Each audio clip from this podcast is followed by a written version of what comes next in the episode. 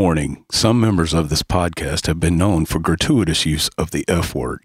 If the F word is something that offends you, fuck it, let's do this. Awesome. Hit the theme music, Doug.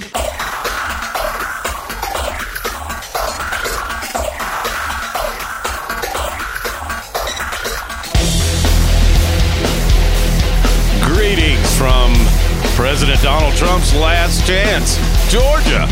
That's right. Georgia on my mind. Oh my God.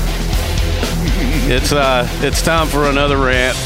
And yes, we do come to you from Georgia, the center of Donald J. Trump's universe right now. The center of the American political universe, apparently. That's it. We live in an important state, Dougie. Good Lord. The last bastion of all political hope. Oh, man. Isn't that some scary shit? Oh, geez, yeah. Not really. I kind of like the chaos. Bring it on. I know. I don't really know if I like it being here in our backyard because we just got to deal with the just bombardment and litany of Commercials. advertisements. Oh my god! I swear to God, dude, like it's it's the holiday season. Normally, my mailbox is full with flyers of buy this worthless piece of plastic or spend money over here for this worthless gift for these people you'll never meet.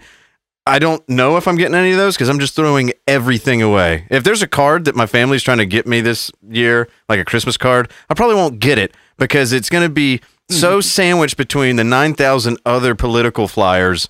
Everything goes straight to the to, straight to the fucking wood chipper. I cannot d- tell you how many times I've heard, "Not God bless America, God damn America."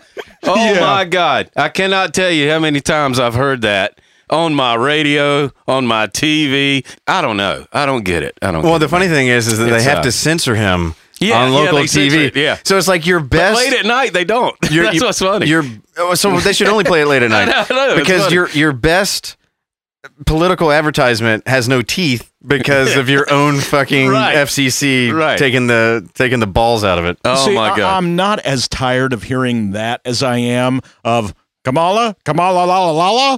Uh, That's over and fucking over again with whatever his face is. Uh, who's the other uh, candidates? You got uh, Ossoff? Ossoff, You got Warnock, you got David Perdue, Purdue. and you got It- Kelly Loeffler. No, Perdue at one Loeffler. of Perdue at one of Trump's rallies was making fun of Kamala's name, and he just goes Kamala, Kamala, la, la, la," or something like that, whatever. And Rama so Ding Dong. They played that in Ossoff commercials previously, but it was only like one second of it. Now they're replaying it four or five times in the same commercial, um, just so that we can get angered about him, you know, um, saying her name wrong. Which I'm sorry if this is what we're getting offended about is getting your name pronounced wrong. That's first grade shit. Yeah, you Um, didn't you didn't pronounce the things correctly, so fuck you. And we'll Yeah. get to that later. It is incredible the amount of fucking ads, though. I mean, it is Oh, like it's insane. It's nonstop. It's YouTube anywhere, anywhere you go. You watch a YouTube video in Georgia right now, you're gonna see a fucking ad, a political ad before the video. Unless you just caved and gave YouTube your money to get premium so you don't have any Right, commercials right, or you yeah. have like some ad blocker. That's the only way to get around it. Yeah. Otherwise, it will drive you insane. In fact, Arona, you can attest to this. I just had regular generic YouTube uh, forever. Why ever give them money? Never give the man the money. Don't give the man the money. But it was the lead up to the November 3rd elections, the inundation of Jon Ossoff ads on every single video I clicked. And not only every video I clicked, but after five minutes, it would stop and then go to another Ossoff ad. Yeah. His advertisements have gotten me to never consider to vote for him, but it did get me to finally dole out money to YouTube so that I can not have commercials. Like Jon Ossoff mm. gave YouTube a big hike, but you know, because he's working with big tech, obviously, because you know Democrats are in the pockets of big tech or something like that. I think I heard Hannity say that. I think that's what I'm supposed to believe. Sure, why not? Well, he gave he got big tech Lou more money Dobbs. from me because I don't want to hear his fucking advertisements. Right. Because they're so goddamn annoying. In fact, the advertisements are so bad. I don't know if uh, if y'all are aware of this. Uh, our good buddy Tim, who you can hear at the very top of our uh, every episode saying, "Awesome, hit the theme music, Doug." Uh, he texted. I'm in a group chat with him, and he texted our group a Change.org petition to petition to stop having uh, political ads running uh, like the week of Christmas or Christmas Day or something like that because the the last thing you want to do when you're around family is try to have like Charlie Brown's Christmas on and have 94 political ads. Right. And it's not just we don't want to hear from this candidate. It was like all ads. Yes. We need a we need a fucking moratorium on that shit uh, through the holidays because you're driving us all fucking insane. I If you- think we need oh, a yeah. moratorium on it forever yeah, from all political parties. yeah. I I don't know who the advertisements work on, but then again, I don't know who normal advertisements work on. But I don't think I'm in that demo. Uh, that funny or fancy commercials works. I'll I'll put it this way. My entire life growing up, and I love my grandmother, God rest her soul. But half of the conversations that she would have with us when we would go visit her is, "Did you see the commercial where?" right. like because she had her daily soaps and she had her she had her regiment of TV Right. programming, but the only thing she got a kick out of were the commercials. Right. The cute commercials with the cat doing the thing with the ball that went off the table. And I'm just like, Grandma, I don't watch commercials. as soon as a commercial comes on, I change the shit. Right. And this was back when everyone, you know, uh, they're cutting the cord was no one knew what the fuck that was because it didn't exist. Everybody had cable. Everybody had the same channels, but sh- commercials would work on her. I don't know who the fuck they work on anymore. Simplistic people who allow everything to convince them otherwise. Yeah, people that believe that people that believe what they're told. I think Yeah. is uh, who commercials work on. But uh, anyway, fuck political ads. But we're we're gonna have to deal with it for about another month. Anyway, Yeah, lucky people who don't have to live with that shit right now. I'm gonna come and move near you, please. Except for fucking California. Yeah, we are. Uh, it's December 6th. We were recording this on Sunday night, December 6th. We got one month left to deal with it. And right off the top, uh, it's not going to be a long conversation or anything, but uh, just wanted to say a rest in peace, Mr. or Dr. Walter E. Williams, who uh, passed away this past week, I think on December 2nd. He was a, uh, a professor, a ec- economist, you know, just a very accomplished, brilliant man that is way too smart for me to try to wrap him up in any kind of clever statement. But uh, And a What- guest host on Rush Limbaugh. boom. But uh, last thing I saw him in was the documentary that I watched a month or so ago, uh, titled "What Killed Michael Brown," where it kind of went into the deeper reasons, the economic reasons, and the societal reasons why an event such as the Michael Brown incident could occur. And he he approaches it from an economics standpoint and makes very very hard uh, cases uh, that I think would be a good thing for anybody to expose themselves to, whether you agree with it or not. It's just a good other take that I personally happen to agree with. But he makes very compelling arguments that are all economics based. And you don't hear a lot of that these days. It's always about something else other than economics. But like I've said on prior episodes, you give me a societal problem, and I can probably draw it back to an economic source.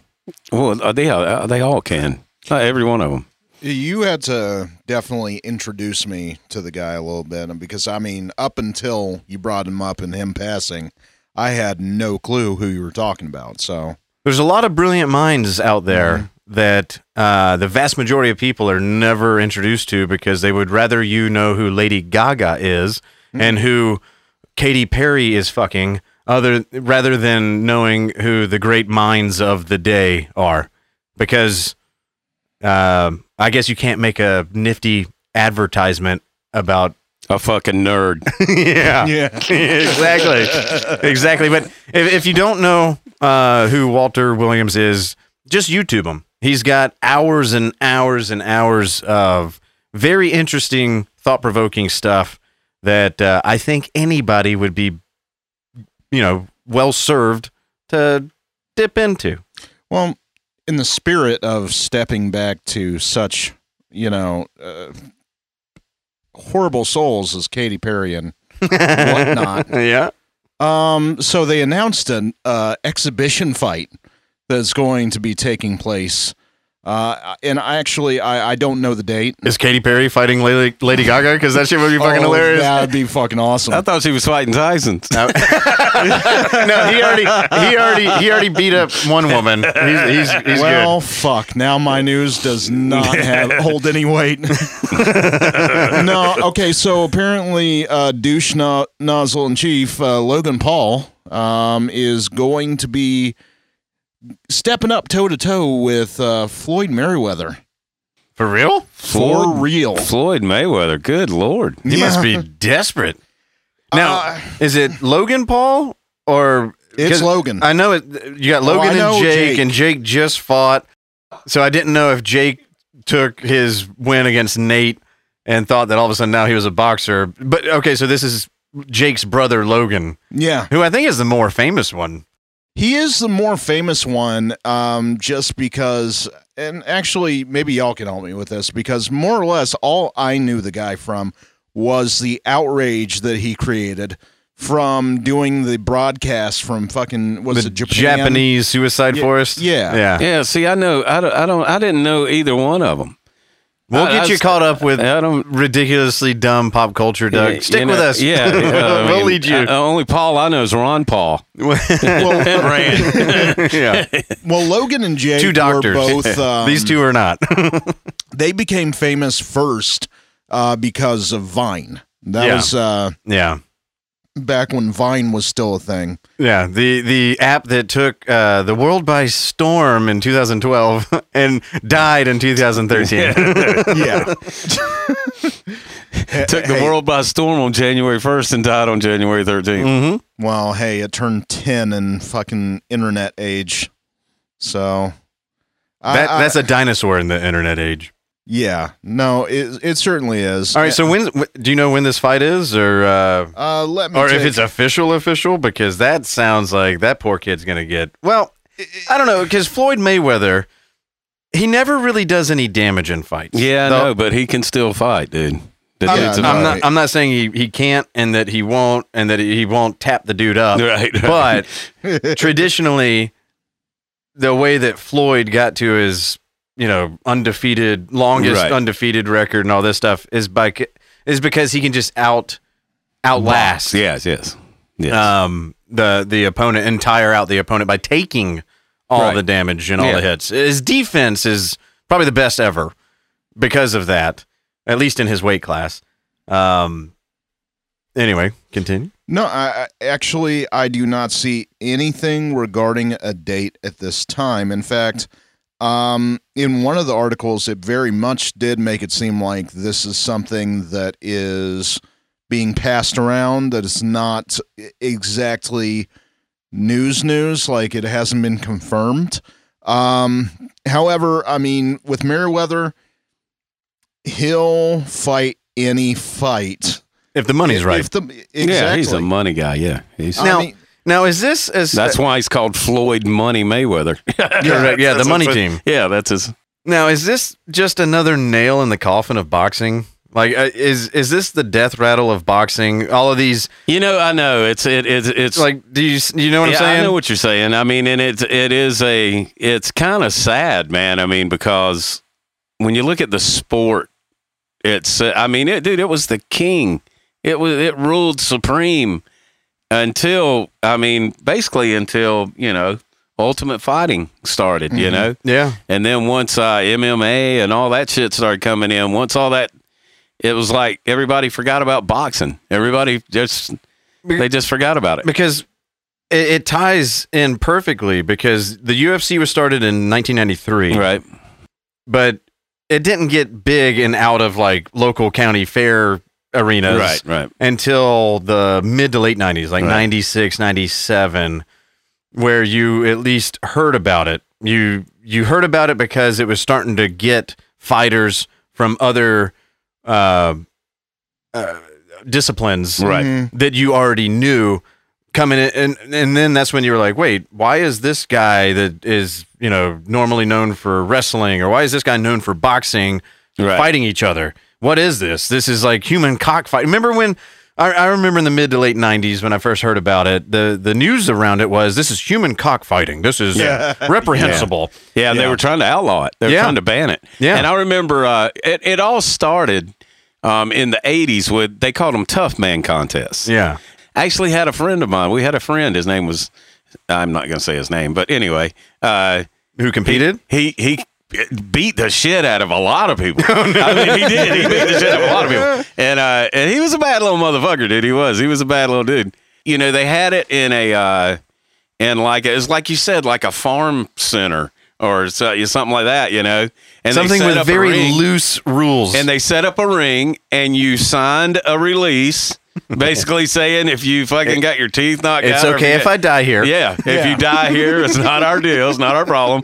And you sign a release and you get in and it was called the tough man contest.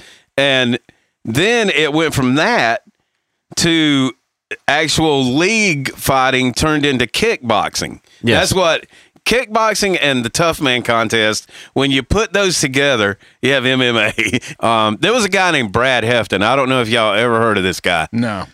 dude i was really into kickboxing. When kickboxing first came out it was basically boxing but with your feet. It was the same rules and, and, shit. And and I remember seeing it a lot, like on the on on like the Fox Sports right yeah, South, right. And it was always over in Thailand. It was Yes, Thai yes. And- and, and Americans would go over there. and and, And get their asses And kicked by little tiny dudes. And Brad Hefton Yeah. was a badass American dude that would go over there and beat the shit out of them. Yeah. and he was a champ. Uh, Brad Hefton was a champ. I don't know whatever happened to him, but basically when the MMA and all that shit started coming in. It killed boxing. It killed kickboxing. It killed the tough man contest. It all came to one place. Well, remember, boxing always has been referred to as the sweet science. Yes, Sure. you know, is. because because there is a science to it. It's it's not just throwing punches like blah, blah, blah. Right, It's- right. it's- there there's a methodology to it. When when you start to get into mixed martial arts and and mixed disciplines where a guy is a good grappler or wrestler, but this guy's a knockout artist and all this other stuff, you kind of take the science out of it, Right, Because sure. it's not even. It, like boxing is very very even, yes, because of the restrictions on what you can and cannot right. do. and so the training and all that so that goes it- into it- it. Yes. endurance is huge. The fights Yes. are longer. Uh, the purses used to be a lot more, so there was a lot more on the line, and but it was confined to just these components that are just a handful. Yeah. Once you get into MMA, mm-hmm. you have a litany of things. If, if a guy, if if a guy is good on his back but bad at stand up, you know, there's no way to really look at that and Well, assess that and- guy's better than that guy. Right. And boxing has been trying to grapple for re- relevancy ever since the UFC Yeah. has come around. I mean, honestly, they've been struggling for quite a while. I would say at least for the last decade, if not more. Now, I mean, something you brought up previously as far as is this a death rattle?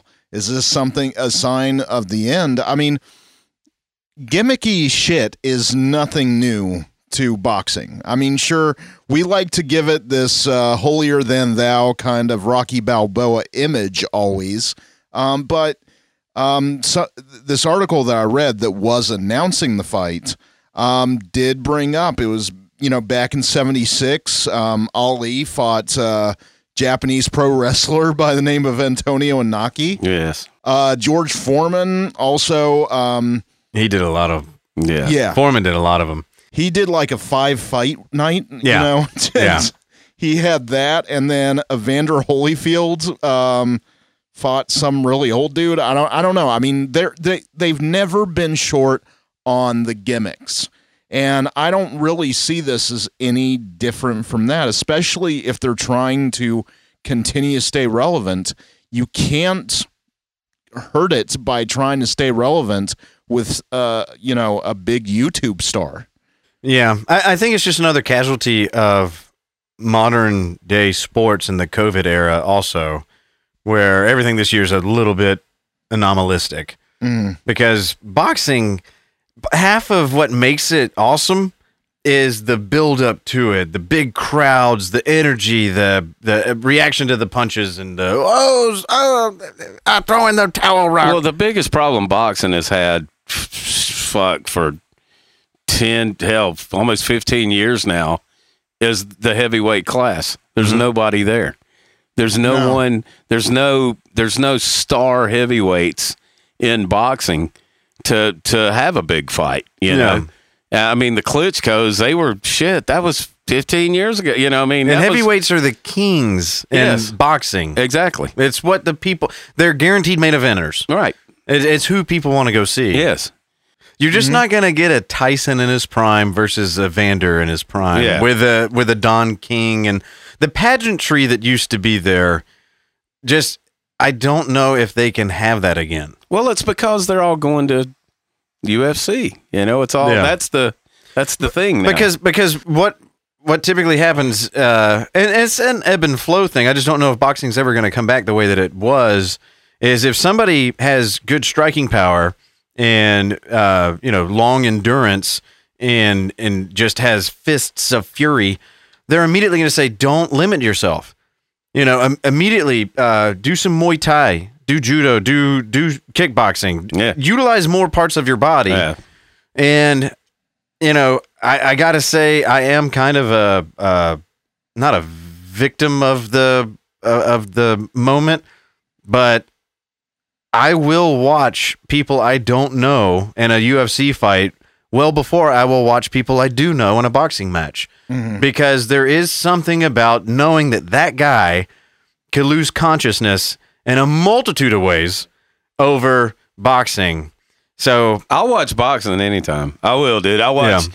I'll watch lightweight, featherweight, middleweight. I, I don't give a fuck what the fight is. I'll watch it anytime. Anytime there's a boxing match on, I'm like, oh, a boxing match. yeah, You know, so I mean, because you know, if you're a lightweight and you get knocked out, there's no different than if you're a fucking heavyweight and you get knocked out. There's no difference. I mean, the the guy that you're going up against is basically the same fucking size as you are. yeah. You know, or bigger sometimes in a lightweight. You know, I'd watch a lot more if they stopped the fucking hugging. I mean, honestly, uh, you know, there used to be a time uh, that that came in around, you know, round four, round five. They start to get tired, and they had to start resorting to that. Now it's a go-to. It's like, Well, it's uh, it's been a go-to for a very long Yeah. time, and I'll, I'd like to assess it this way, and this might be a nice bookend on this. Is I didn't grow up watching Rocky. I grew up watching Bloodsport. Yeah. That's why I'm an MMA fan, and I'm part of the newer generation, whatever you want to call it, as far as uh, you know, fighting sports, and that's why I will prefer watching MMA over boxing because I remember watching Bloodsport, and I I didn't watch a Rocky movie until I was like 29, 30. right, right. So so I Holy missed shit. it, I, I remember going over to uh, friends' houses, you know, uh, for like slumber parties and shit like that as a kid, and it would be on, and we would never pay attention to it. Yeah. But Bloodsport came on, everybody shut the fuck up and got in front of the TV. So I think it also kind of does tie into what you grew up with. Was if boxing was on in the house, uh, just like anything else, you're going to be probably into it more. For me, watching a blind Jean Claude Van Damme, uh, you know, when do these crazy splits and all this shit that would never happen in a boxing movie, uh, it- Well- I was naturally more inclined to go that direction. when I was growing up, boxing was on uh, Uh, TV on regular mm-hmm. network Sure. television. There were you didn't have to pay for a fight. You didn't have to. Yeah. None of that. I mean, it was just it was just a televised fight. You know, God, great fights, man. Ali, Foreman, mm-hmm. man, dude. I saw all of those dudes fighting just on ABC Wide World of Sports. That's what it was called. You know, and uh, it wasn't pay per view. It was just on TV. Yeah. you know. go to Channel Three. And um, yeah, that's it. I mean, I remember, you know, boxing was definitely a big thing for me when I was a kid. Trust me, I was still on the side of Bloodsport. I, I fucking love that movie. But, um, I mean, in my house, Rocky was always on. Um, we always watched um, any fight that had to do with George. He dies. No, you got George Foreman. You know, um, Van Makes wonderful grills. Got me through my college Yeah. years. Sorry. No, I mean we we we as a family used to watch fights. I remember that. It was I mean during our time it was definitely when HBO started taking over um the fighting. And honestly for me and I don't know if this is the rest of everyone else, this might have been the death rattle for or close to it um for heavyweights was and unfortunately Tyson fucking killed it with all the lead up into this the Evander Holyfield fight, and then he bites the ear. And then I feel like ever since then, it's just like you know, no fight really held the same majesty after that.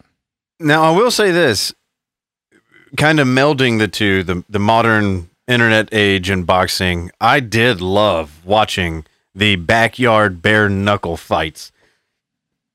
Those, once the internet came on and you could find those where it was boxing rules, but just no gloves, Yeah. I was like, holy shit. Did you get back to the 30s? What some of them fights from the 30s, the Yeah. 20s and 30s? That's what they were doing. That yeah. was straight up Yeah. bare mm-hmm. knuckles beating the shit out of each other. Yeah. And you can see old films of that shit that's just fucking insane. Them dudes were crazy. Fucking Yeah. crazy. Yeah. And then you would see some, some of those people, None of them had They- they- teeth. teeth are overrated in fighting, Doug. None of 'em had teeth. unless you're planning on biting some ears. But um, well, I- we'll we'll follow this story, and if they if there is a, uh, a, a an official contract signing and release date, fuck it, I'll watch it just for nostalgia. I mean, I do know that uh, Logan was talking some shit. Uh, apparently, he at one point said that uh, he'd easily be able to beat uh, Meriwether in a street fight like setting, kind of thing. Yeah, and that's that's where that's where he's wrong. I'm waiting yeah. for the Katy Perry and Tyson fight. I want to see that one. Well, all that Katy Perry will need to do is, Is take is- her top off and Tyson will be stupid. Well, no, I, well that's one. Uh, but all that Katy Perry will need to do is just change her name to John Or Katy Perry. God damn it! Trying to transition transition into a story here, guys. That's why I said Kenny. I didn't hear that part. Uh, all I heard was like zingers. I was like, shit. I'm trying to get out of the boxing. but all that Katy Perry will need to do is come out and I. Uh, ah, fuck. Somebody else want to take this over? Well, apparently, uh, you know, I'm bad moving- at transitioning.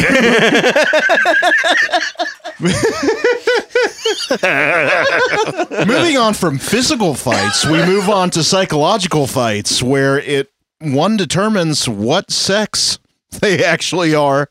And uh, this week, uh, the big battle uh, ended up coming down to Ellen. Pa- I- I'm sorry. Ooh. I'm Get uh, out. uh, yeah. Oh, we're canceled, guys. We're calling her Juno. oh, I'm sorry. We're calling him Juno. Him. Yeah. I'm just going to call them Paige. yeah. Or Elliot, if you're nasty, apparently. So the news that broke this week was former actress Juno. of films such as Juno.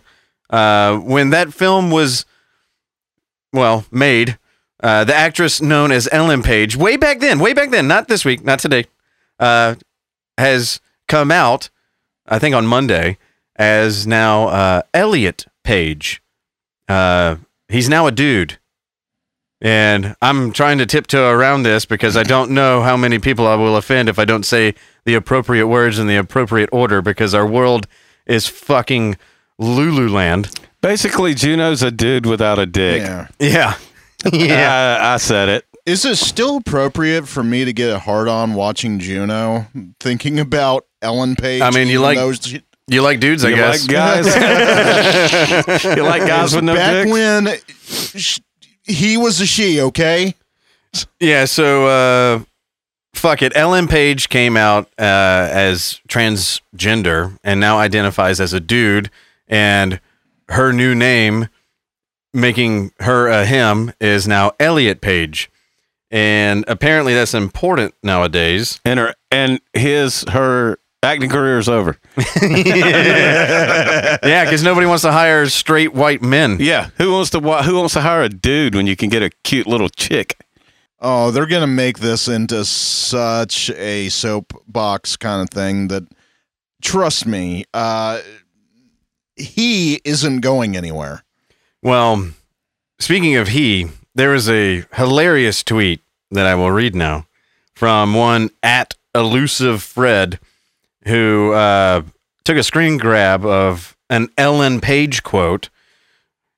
And she says, I don't know why people are so reluctant to say they are feminists.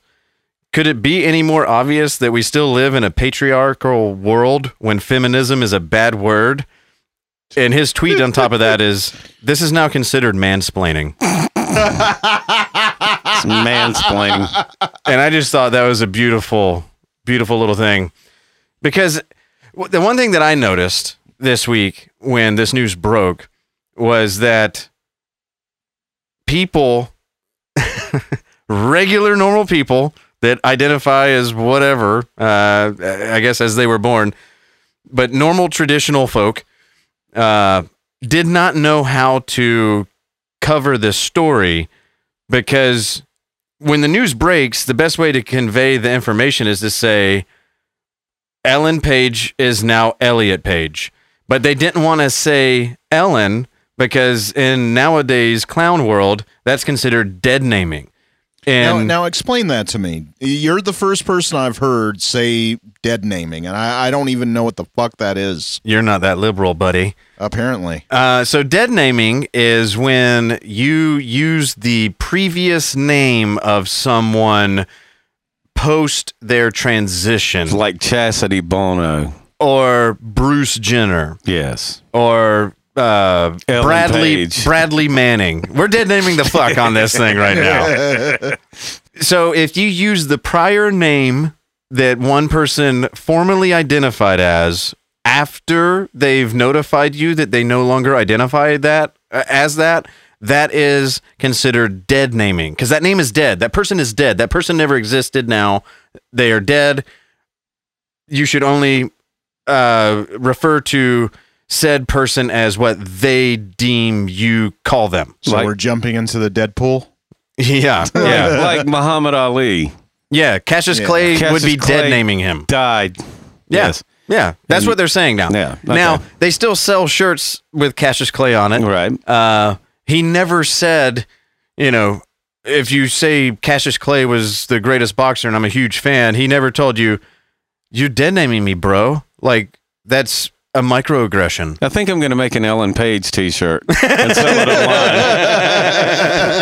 with a cute little picture of Juno. I mean, I didn't yeah. see Ellen Page in the obituary. I looked. I didn't either. So, but yeah, that's the term. Dead naming means using a former person who no longer exists. Ellen Page, under the new modern liberal progressive woke rules, Ellen Page is dead, does not exist. Under the new modern retarded rules, Yes. she doesn't exist. No. No, I I mean, and you brought up before, Jim. You know, bringing this up as potential progress, and you know, me being the liberal here, I guess I should be the one touting it. You're not a liberal anymore, dude. Progress.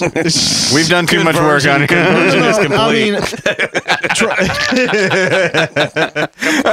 Mission accomplished. Where's the banner? I still very much approve of people doing whatever makes them feel warm and fuzzy inside. I'm still very much supportive of if I call you something and it offends you and you tell me so, then I will do everything in my power not to do so at a later date. However, this whole discussion about uh, tiptoeing around what a person is, what they aren't, um, it seems fucking stupid. And the Yeah. and you know a big reason, Jim, and you you know you talked about this last night is very much we no longer really are getting to understand who people really are because they're too busy trying to adhere to new rules. We can't tell who the dicks are anymore, except for apparently the people on this podcast. They're hiding amongst us. I, I I mean, this to me is alarming. to the degree that we as a society are trying to program one another in the way that we act, react. And think. Yeah. The, the biggest part about all this, and one of the key things that I honed in on uh, when I broached this topic with you uh, yesterday evening was this whole idea. What I found fascinating, I don't give two fucks what Ellen wants to call herself. If it's Elliot now, that's fine. Uh, don't care. You're free to do whatever the fuck you want to do. And if your perception of yourself has changed, bravo. Don't care. Doesn't matter at all to Yeah. me because I why would your decision that doesn't affect me uh, make me give two fucks about it?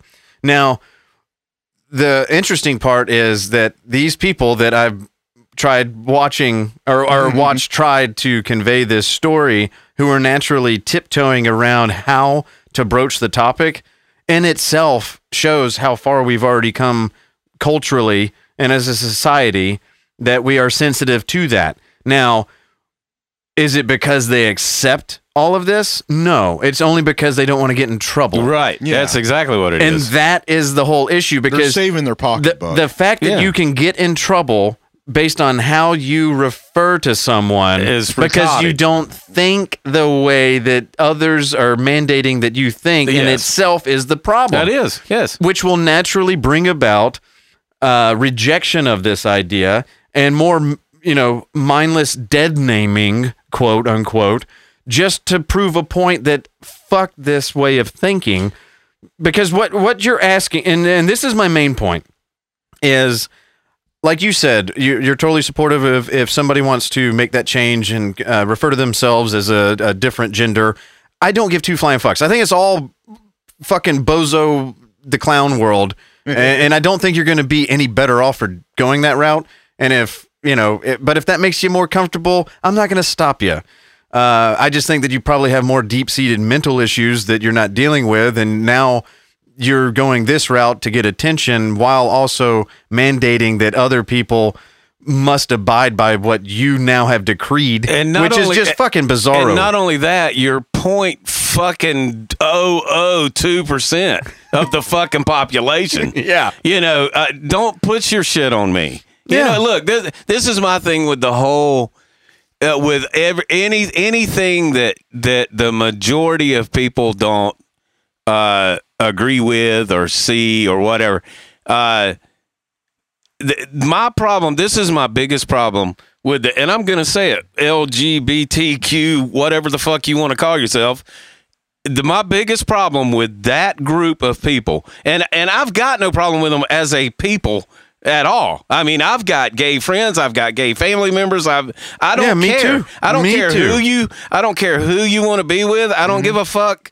I don't, I don't care who it is just don't push that shit in my face and make me feel bad because I don't see things your way. Yeah. Don't try to make me fucking out to be the bad guy because I'm sorry I didn't know you were gay or or I'm sorry I didn't know you used to be a man and now you're a woman. Don't make me feel bad about that shit because it's not my problem. I, I didn't. I didn't do that. Don't put and don't push all of your.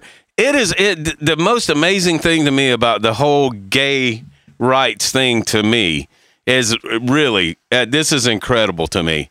Is how small of a percent of society they are, and how big of a fucking influence they have. yeah, You know what I'm saying? It, Yeah. it- when you it, it, when you look at they're almost like the one percent. They're uh, they're it's almost the same fucking thing. They're like the you know the people that control the fucking country with all their money and shit. The gay rights community is the same way. There's they're a small group of people that That- force everyone that- else to bend over backwards exactly, to, to, to not bend to their fucking will Correct, of what the, of what they want to see And- and- and and it's it, it that's just not American. That's just not the way it's supposed to be. and and the main point that uh, that I want to make is if if that's your decision, more power to you. But what you're what when you then expect others to change how they act based on your decision, that's where the problem lies. resentment. That's Sure. what that that that makes resentment. Well, because here's the whole here's the whole thing that everything we're saying right now is controversial, which is bonkers. This should not yes, be this should not be controversial at all. The interesting thing to me is if I were to uh, prescribe that I'm now a female, just did it right here on the spot, guys. My name's Jamie, no longer Jim, and I'm she her Geraldine. what I'm what I'm doing immediately, what I'm doing immediately, if if I if I expect you guys to respect that of me, I'm asking something from you. right. My decision now is no longer my decision. I'm now in a in a social contract with you two, and I'm now demanding that y'all act differently and change something about yourselves Right. because of my decision. Right. And that's where my problem lies. And that's and that is the problem. That's the whole problem See, with the whole thing. I don't have a problem with that. I mean, on a personal level, dealing with a friend, that's that's a totally different thing. And I do want to I want to make one point. Um, on a psychological level, I am happy that we've come to this place. On a psychological level, if this stops people from uh, you know, getting into a, a shame spiral that leads them one day into killing 10 to 20 people. Awesome. We are leading our society away from shameful thought patterns. But when this is something that we're not just requesting of the people in our social network, but we are requesting of everyone whether you know familiar with you or not and that we immediately have to censor ourselves based on the fact that someone in our vicinity might be offended. Fuck off. I mean th- you're wearing ironically jim a shirt that says thought criminal. Yeah. and these things are the very springboards into fascism. When you are calling people out for things that they do, canceling them, making sure that they don't have a job on Monday because of something fucked up they said last Thursday, that is wrong. We are deciding for everyone else what is right and what's wrong, regardless of what they might think about the whole thing. Yeah, but see, you're talking about shaming. Look, you bring that up. I mean, look, I'm pretty sure as a fucking society, we're beyond uh, shaming people because they're gay or shaming people because they want to do something different. It people don't give a fuck. People No. don't care No. anymore. People like you live your life. Do what the fuck you want to do with your life. Just don't impede others' lives by a change that you made. And that's where that's a, when you say shaming, that's a good word. That's a good word because when I was growing up, when I was a kid, it was shameful to be gay. It was like it was in the closet. You you hid that shit. I know I had family members that did it that were and and it was hard on them. It was very hard. I had on a them. family member commit And- suicide. Yes, yeah, and- Who was gay. Yeah, and and and it was Like and it's months before I was born because because they couldn't take the. it was not acceptable. Yeah, exactly. It was not. Acceptable. And my grandparents died uh, not acknowledging that that was the actual right. truth. And so now, obviously, we've came a long way from that. Yeah, And now you can be openly gay. You can be. You can do whatever you want to now. You Yeah. can. Yeah. I mean, whatever you want to. Just don't try to bend the will of other people to make them think like you do. That's all it is. It's just like religion. It's just like fucking politics. It's all of this. All everything wraps up together. Don't fuck. Don't bring your God shit on me. Don't bring your fucking political shit on me. I don't. I, I'm not gonna. I am. I'm not buying that brand. You yeah, know. yeah. Um, same way, don't sh- try to make me feel bad because you want to be a man and you're a woman, and I got to feel bad now because oh, I forgot. I'm sorry. I called you, you know, by your female name when oh shit, you're a man now. I'm sorry. I I fucked up. That that's the way it should be. That's the way it should. I should say, oh, okay. I'm sorry. I fucked up. I fucked up your name. I've known you as this for fucking thirty years, but now I have to call you something else. Yeah. Uh, I get that. Uh, uh, you know, and it's cool. I'm good with that. But don't make me feel like a like I'm a fucking just a damn criminal. scourge of the earth. You know, for fucking up. For, for for making that mistake, we're a, we're a very accepting society, believe it or not. Believe uh, you know all of our differences and all of our friction uh, that we have. We are a very widely accepting society. yeah, much more Now- than we used to be. Much more. and, and most everybody will agree. You have the right to be whoever the fuck you want to be, but you don't have the right to not be offended. right, exactly. And that's the big thing. And and my whole my whole point that I wanted to try to bring up out of this is that I don't give two fucks about Ellen or Elliot or whatever the fuck that that one individual did. But it was a good time to bring up this conversation, uh, just to say that you have to understand when you make that decision, you are now making a social contract with everyone else to then do something. Right. And that's where I have a problem with it. Right. Now, I personally wouldn't just be an asshole and continue to call her Ellen because I'm in protest of her decision. I don't give two fucks about her Right. decision. Sure. But to me, it's still a chick that just thinks that she's a dude. Now, I know that that's not socially acceptable because everybody wants to bend over backwards to not offend somebody because they make a decision. If you want to have an a- honest, actual, uh, legit conversation about it, the conversation around you know transgender uh, community having the highest percentage of suicides out of any fucking group in America because of mental disorders plays into at some level this desire to change who you think you are is in itself a mental disorder. Right. Now, I don't think you should be shamed because you have a mental disorder. I think that you should receive care. But because you decide that you want to be known as something other than what everybody else has previously known you as, that's on you, not on me. Well, and you know, Jim, you know my history. You know that I've been to the hospital probably more than one should admit uh, for a psychological disorder. Sure. And I'm uh, you know, the the problem here is not a psychological identity. I mean, if if that is what you're aiming at and that's what you're choosing to um, change in your life, awesome.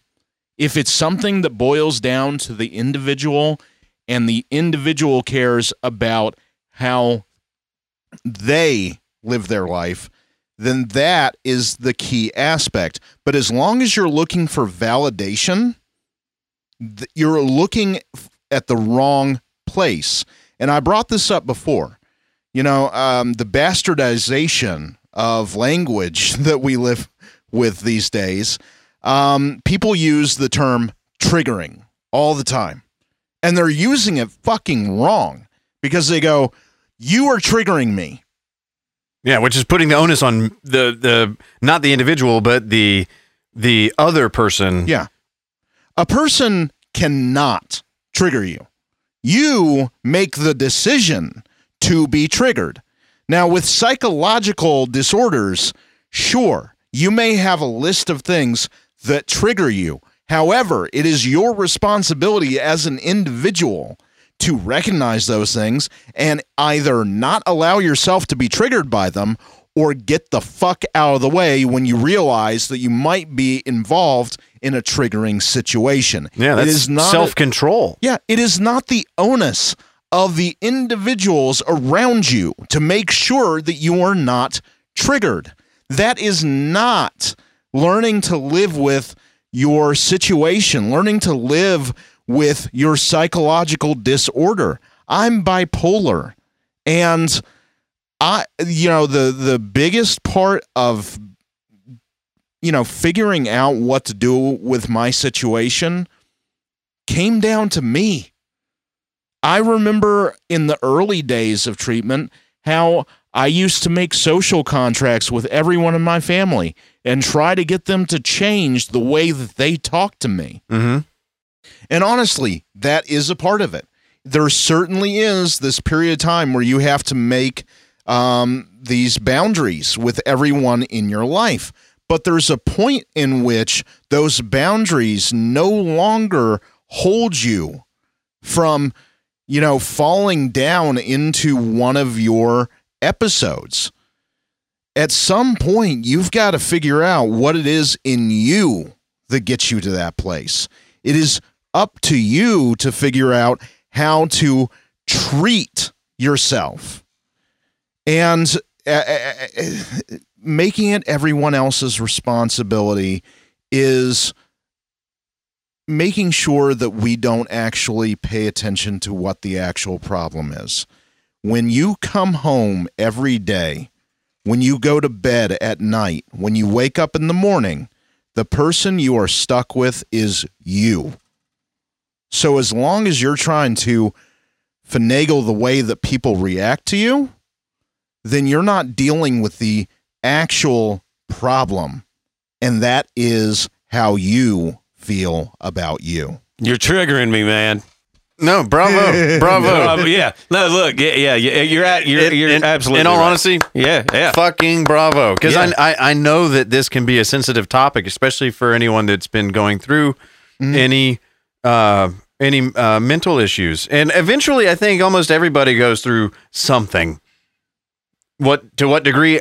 That's up to the individual, but to have a position after going through, uh, uh you know, uh, uh, many troubling times, to still come out of it with it it comes back to the self. It Yeah. comes back to me and my responsibility to myself is so freeing to a degree because you're no longer reliant on other people f- for how you look uh to validate yourself. yeah, yeah. Everybody cares that uh, what other people think about them. I, I would be a liar if I said that. Uh, don't just don't care. Yeah.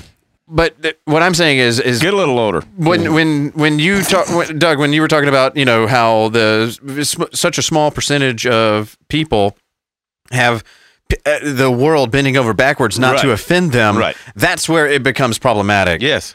And that's where it becomes an issue where policies start getting changed, laws start getting changed, hate crimes, hate Yes. speech, Yep, yep. wrong thing. Eventually, when you when you carry it down the logical the road of logical conclusions, it always ends up coming down to more oversight, more control, more group think, more uh, less individualism, and more you know social policies that are all trying to force everyone into thinking the same. And to me, that is the most eh, that, that's bastardizing why we're on this planet. We are not here so that we can all force each other to think like each No, other. no, everybody's not supposed to be alike. Fuck that's no. The, that's the that's the whole fucking point. Yeah, w- there's three people in this room, three people on this podcast, and all of us are very different. Yes. Oh yeah. and none of us are equal. I'm better at some things than the two of you are, and the two of you are better at a lot more things than I am. You're better, uh, Arona. i- i- If uh, if we if we had a competition on uh, who's the better writer, you would fucking win that hands down. Doug, if, if we had a competition who could write the best uh, guitar solo, you would run away with it without me even know, knowing how to pick up a fucking pick. Uh, I don't know what the fuck I would be better at, but we all have things that we are better than others at because we're not all equal. We're not all the same. We're not all monoliths that uh, uh, everything happens to us equally and our reactions are the same and our life experiences are the same. We're all individuals. Right. And that is the point. You're free to do whatever the fuck you want to do as an event, as an individual, and so the fuck am I. Dude, uh, uh, uh, getting back to a trigger, Yeah. my only trigger is stupidity. That's my only- if somebody's being fucking stupid, I'm gonna call them out on it. I am. Uh, that's fucking stupid. You oh, know, we're I mean, still friends. I'm I'm I'm feeling touched right I mean, now. uh, you, Doug. uh, what's that? I'm not stupid enough for you to, to you know, for me to piss you off continuously. That's no, awesome. No, but that you know, I mean, just stupid shit, man. When Yeah. people do stupid shit, when people, I mean, uh, hell, it can be in traffic. Same shit. Yeah. Somebody cuts me off. You dumb motherfucker. That's a trigger. Because Yeah. he's a stupid motherfucker. Not not to cheapen what we've been talking about though. Um, one thing I'm really excited for is to hear her man voice Oh. or his man voice. Well, he'll probably sound just like he did when she when he was a she. Oh. See how fucking retarded this whole thing Yeah. is? I know. Look at Bruce Jenner. He sounds the same. yeah, yeah, Yeah, see? Yeah. Yeah. He's just a he's just a twenties mobster. Yeah, he's a dude. He was a bad Yeah. motherfucker when I was a kid. You know. Yeah. When he Yeah, and the now Wheaties she's a box. real big fucking pussy. Yeah. Like, oh shit, I broke a nail. Oh, I ain't got a pussy yet. oh, I still got the dick. No, I think she she's actually fucking hilarious. Just uh, especially if you watch uh, um, The camp. it- the camp. Yeah, the whole thing with Bert Kreischer.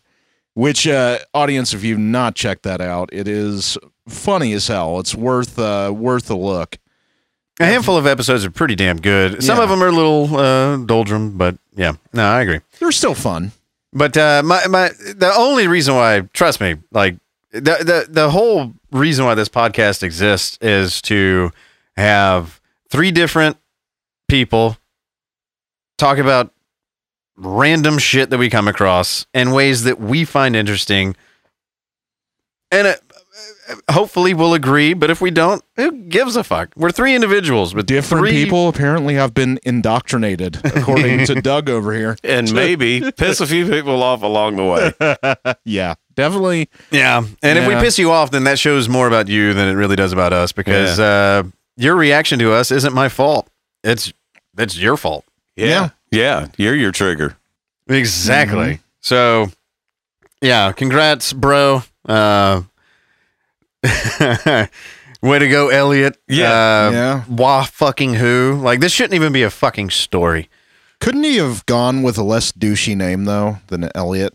Well, women aren't normally very good at those kind of things. Ah, See? Yeah. See? Oh. Yeah. See, I, ju- I just, I just think it's, And I- he did say douchey name.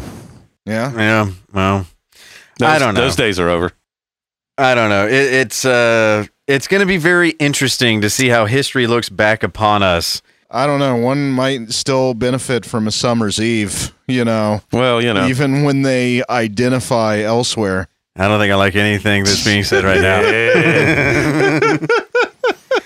Uh, All I know is uh, throughout this great social awakening that America is going through uh, and has been going through for the majority of my lifetime, it'll be very interesting to see how history reflects back upon this time in uh, human history.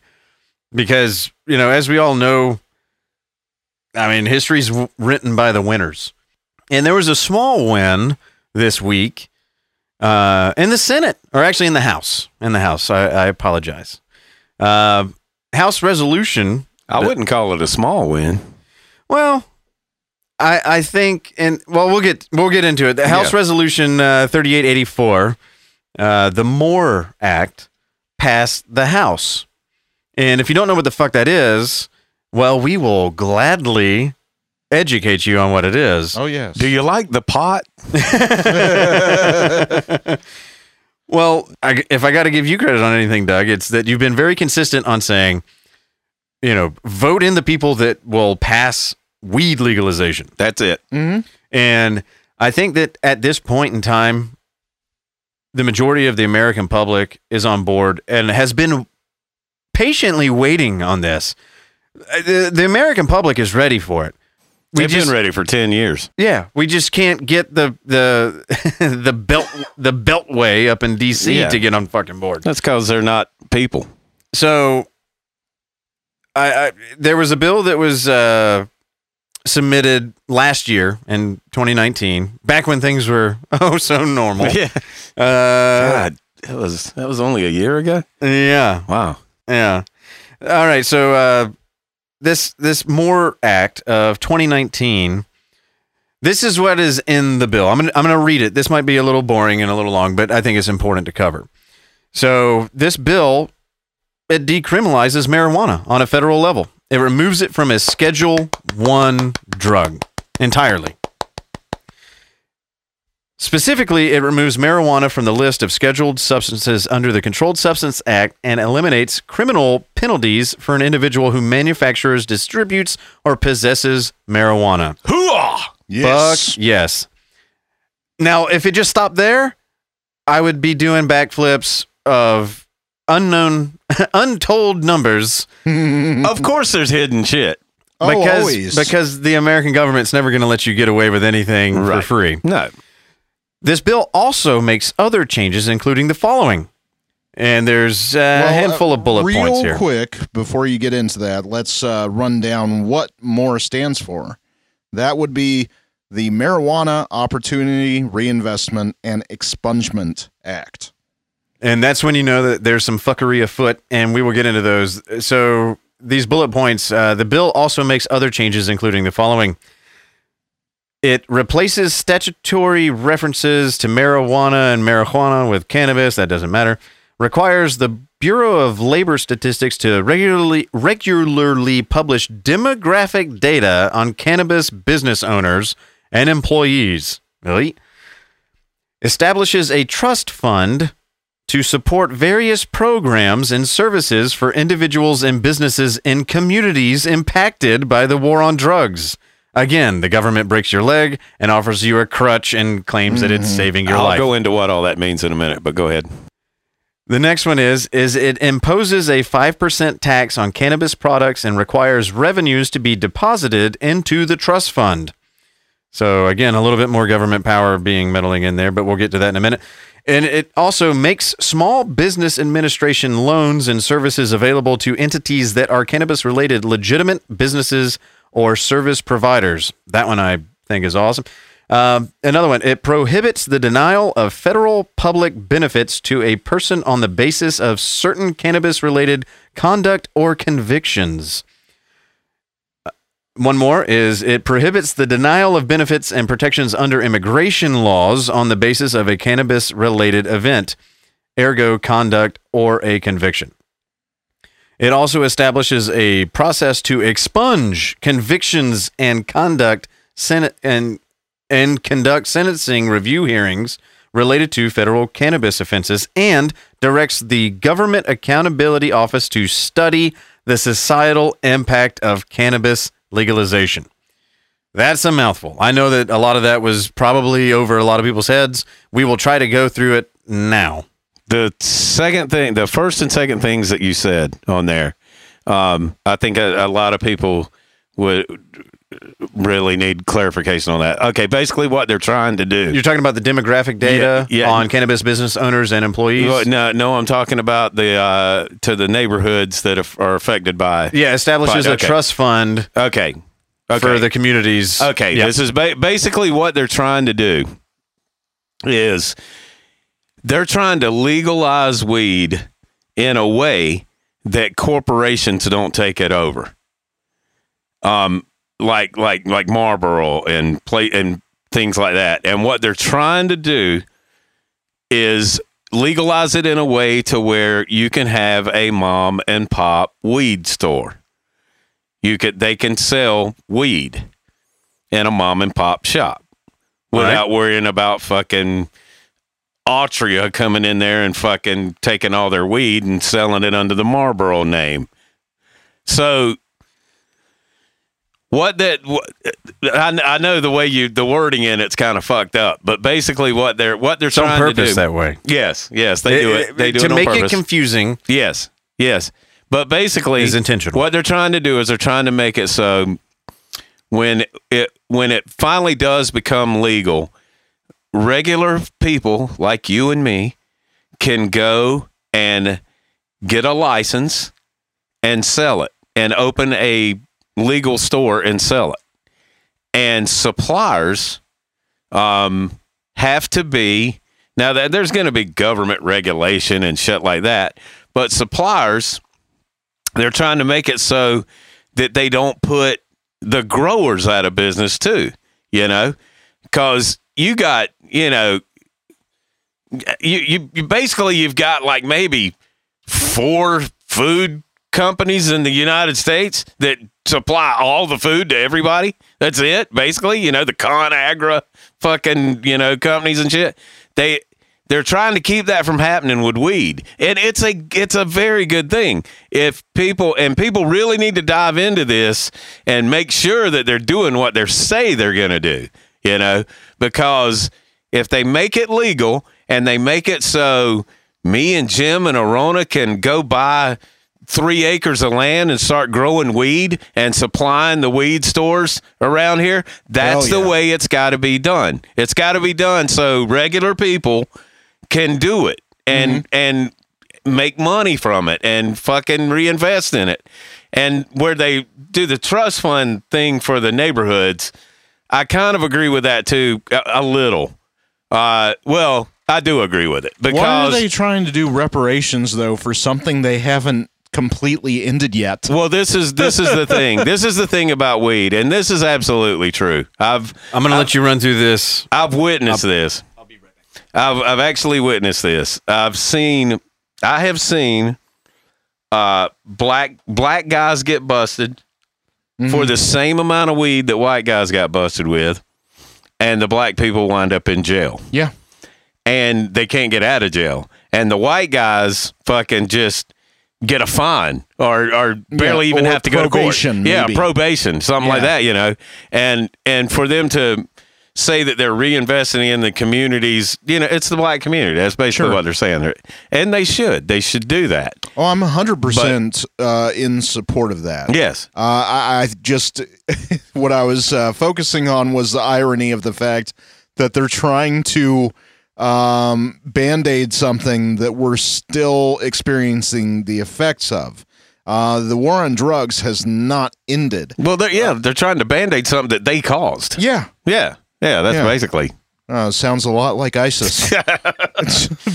Well, I mean, it's yeah, you know, when once once the government gets its hands on anything, you know, it's it's going to turn to shit. yeah, it's fucked. Well, and I mean, people forget, you know, the reason, by and large, why marijuana ever even became uh, the Schedule One nightmare that it became was because the ATF fuckers were afraid to lose their jobs. And the pharmaceutical companies, sure, the pharmaceutical companies, look, they that's the this is the thing that made pot illegal to begin with. A lot of people don't even realize this is leave th- two companies, two is all it took.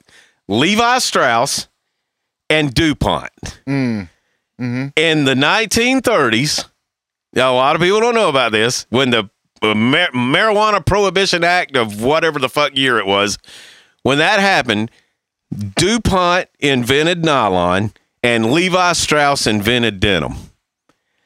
And they were tr- they were lobbying like a motherfucker to get weed made illegal, hemp to to just destroy the hemp industry is basically what they did.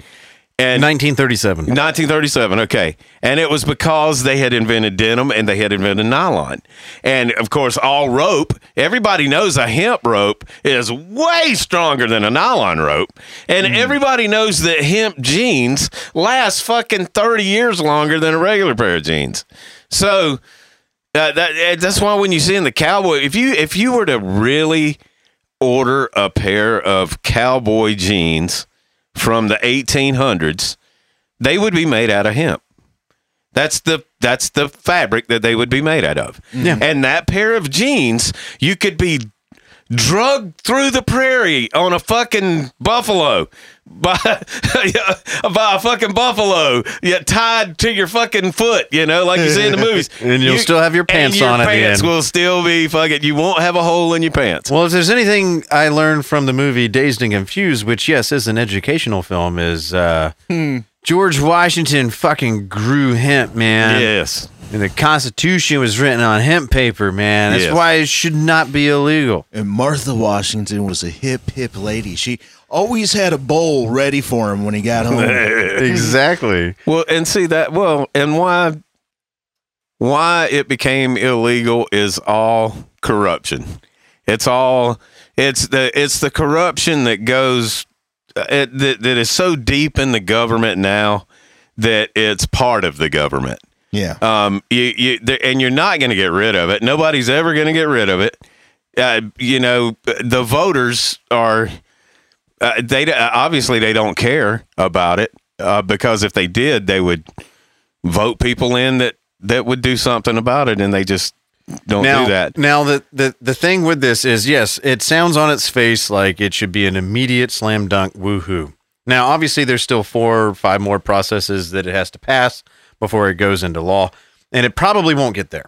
no. Now,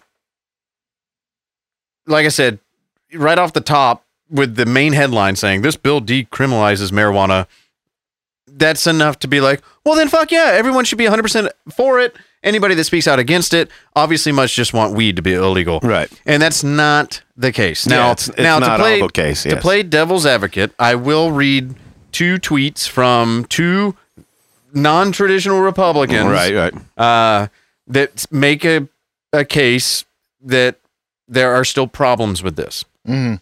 Now, you could say the first problem is the fact that the federal government ever made weed illegal.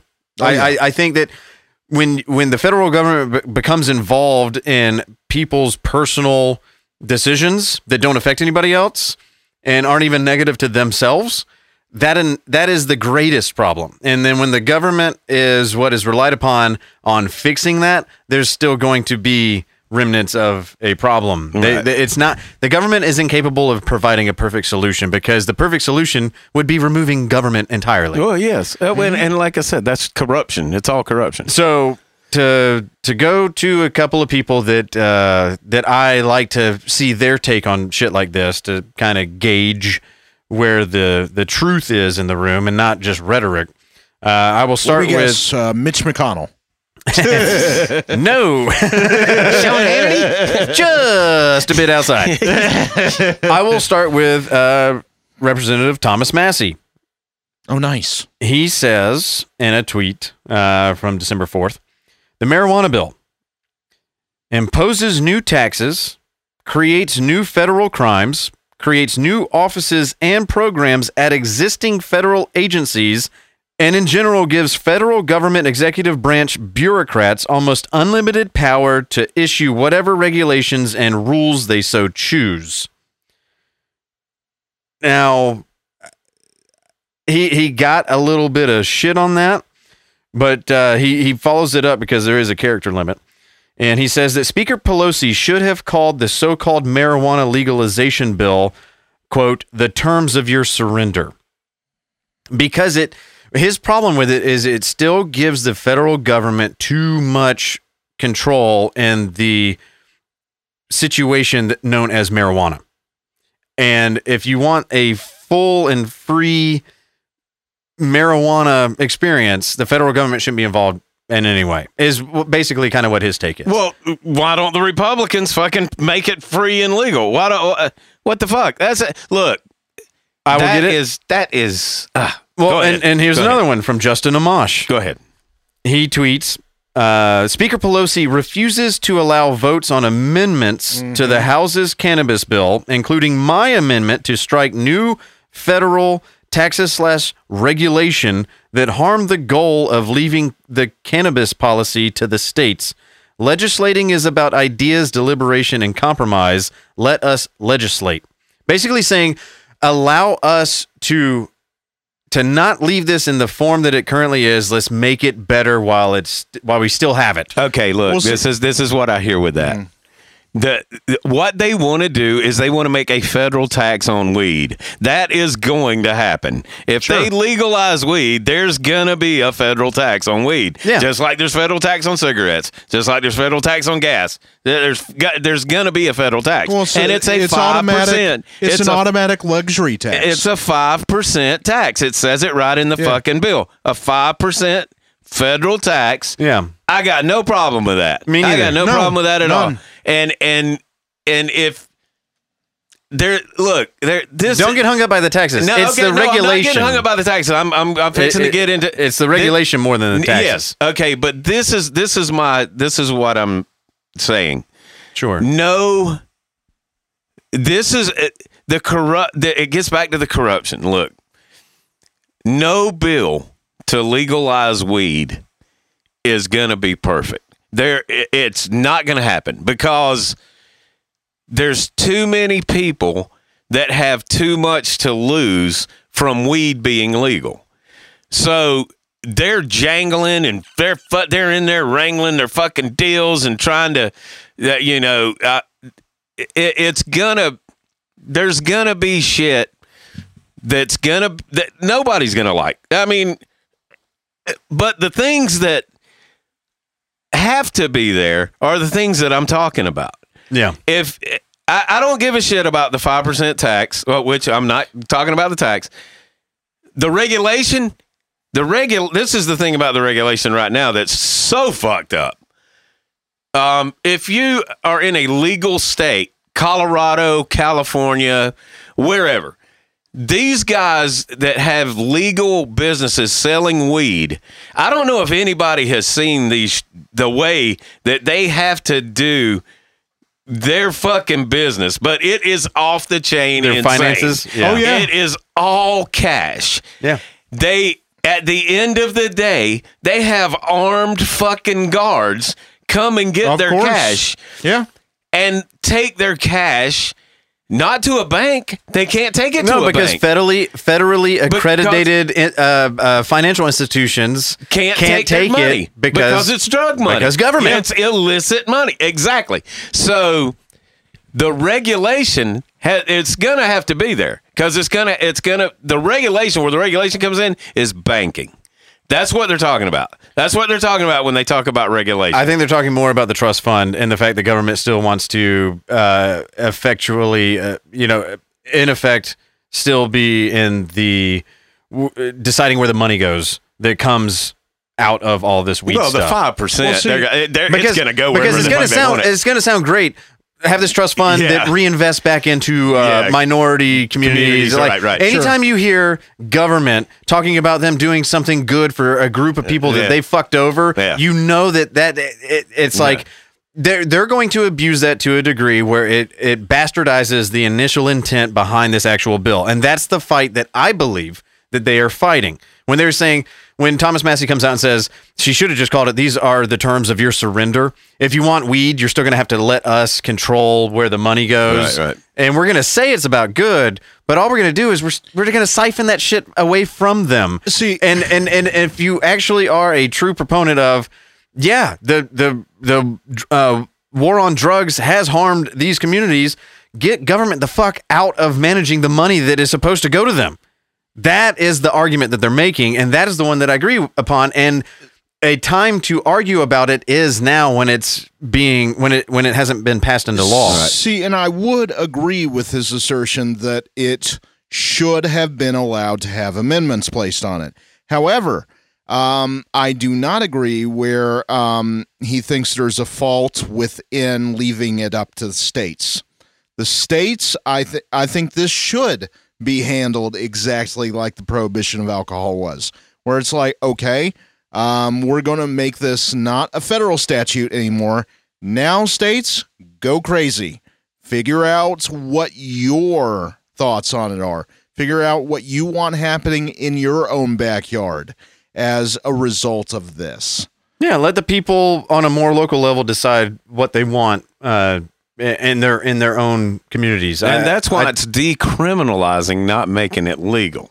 and that's why That's we've always we've always we've always said this. Yes. that any bill should be uh, able to fit on one sheet of paper. Yes. and Yeah. and it you you should almost be able to just vote on one sentence at a time. All right. Yeah. Saying uh, decriminalize marijuana, yes, because if it was just that, it would pass wildly. Now I have here with me the vote tally. So Democrats uh, voted 217 to 6 yay over nay. Republicans voted 5 to 158 yay versus nay. Independent excuse me, independents, I believe that's Amash. Uh, or maybe not, I could be uh, incorrect there. Anyway, it was it was one nay, no nay because there's only one. Uh, so the totals were 223 to 164 and the bill passed the house. Now, you did have 44 people not voting, but that's not enough to overturn that vote regardless. So it will pass the House. It now will go to the Senate, where it will likely be stricken down because of the inherent idea that old gray hairs like Mitch McConnell has that marijuana is still a drug. Unless Ossoff and Warnoff win. Warnock. Warnock, Warnock, whatever the fuck. Okay. Well, yeah, and that's a possibility. But the the thing is, with what Pelosi's doing here, she she is ensuring that the that it is a DOA type situation once it does reach the Senate. As soon as she requests that there be no amendments placed on it, it basically says, "Hey, we want you to sign a Democrat bill that's completely Democrat."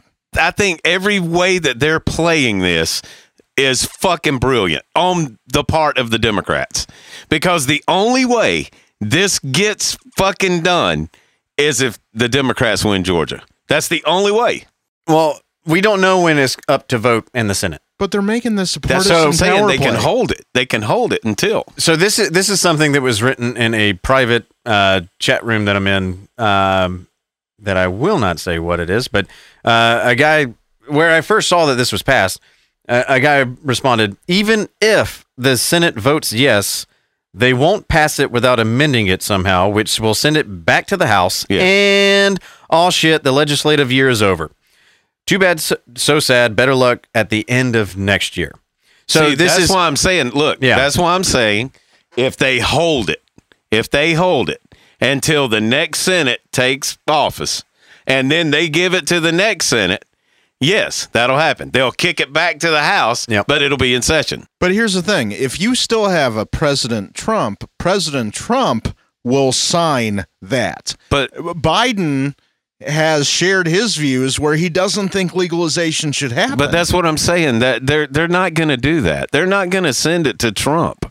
They're not going to do that. Look, well, they have to is- sign. Well, no, I think what. Arona's saying is okay, Biden is president next year when this gets kicked back. He's already come out while being the Democrat nominee for president saying weed should remain illegal. Mm-hmm. Th- but that's what I'm saying. If it passes in the House, Biden, eh, eh, I, I, I, Biden don't even come into this until it makes it to his fucking desk. And if it makes it to his desk and he vetoes it, he's done. He's done with everything else that he can do yeah, on the on the side of the Democrat, even on the Democrat side. They'll be like, "Fuck this guy." If he's not going to back us on this, that fucking eighty percent of the country is for, you know, it'll be that they will they will turn their fucking back on him. And I think that that's just one of the things, like I heartbeat. said last week on last episode, on why I think the left is about to get super fucking red pilled on how fucking ridiculous the president Yeah. is. Yeah. E- Especially Biden. Because Biden is not, he is not the knight in shining armor that I No. think that the left thinks that he is. Fuck no, fuck no. is. He, he, he, he he's is a criminal, just like Trump. I mean, look, Well, we can just go and say it. Every president for the rest of our lives is going to be a criminal. yes, all of them. Not worried about the criminal aspect. We already know that. We've covered that every episode. Right, the, right. the point is, is that the rhetoric that got you to vote for somebody does not necessarily have anything to do with what you're going to get out of that individual. yes. Yeah. And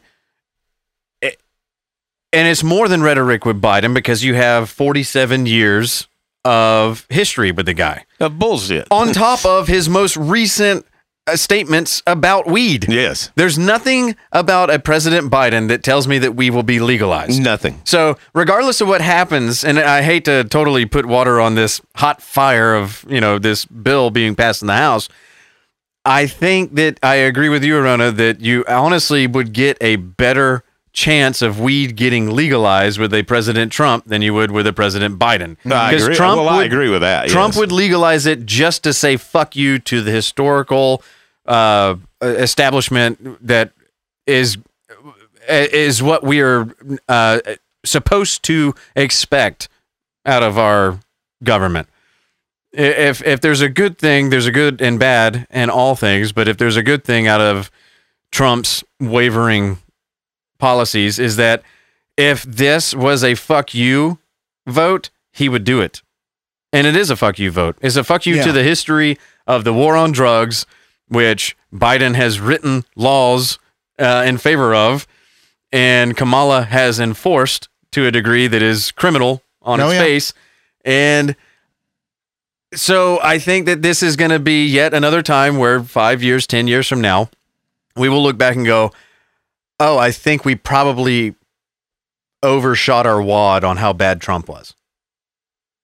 Especially when you have the left all riled up and you get a Biden in there that's far fucking worse. Well, every president we get is a aw youth kind of moment. I mean, pretty much because I remember back in the day when I thought, you know, GW was the worst fucking thing we could possibly ever imagine. It was pretty fucking bad.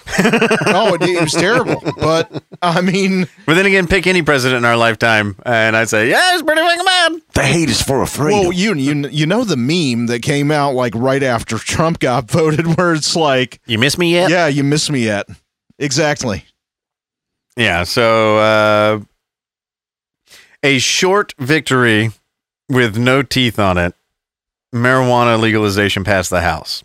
I don't know if I can ever. I, I don't know if that's ever happened in my lifetime. I'm. I, in fact, I'm. I know that it never has. No. So, so it's a small victory. It's at least a, a conversation that, when it is reapproached, should not receive such harsh backlash Well, next four time that states legalized this this last round. Correct. Correct. You know, so, I and so now the U.S. House 38 it. There's these are 38 states. these are all steps in the right direction. I'm not going to shit on that. Yes. I, I I think that this is a big enough moment that needs its own time on the podcast Right. to say this is a good thing. yes, no, it is. As It is. far as the the conversation of weed legalization on a federal level getting closer to being reality, this is that.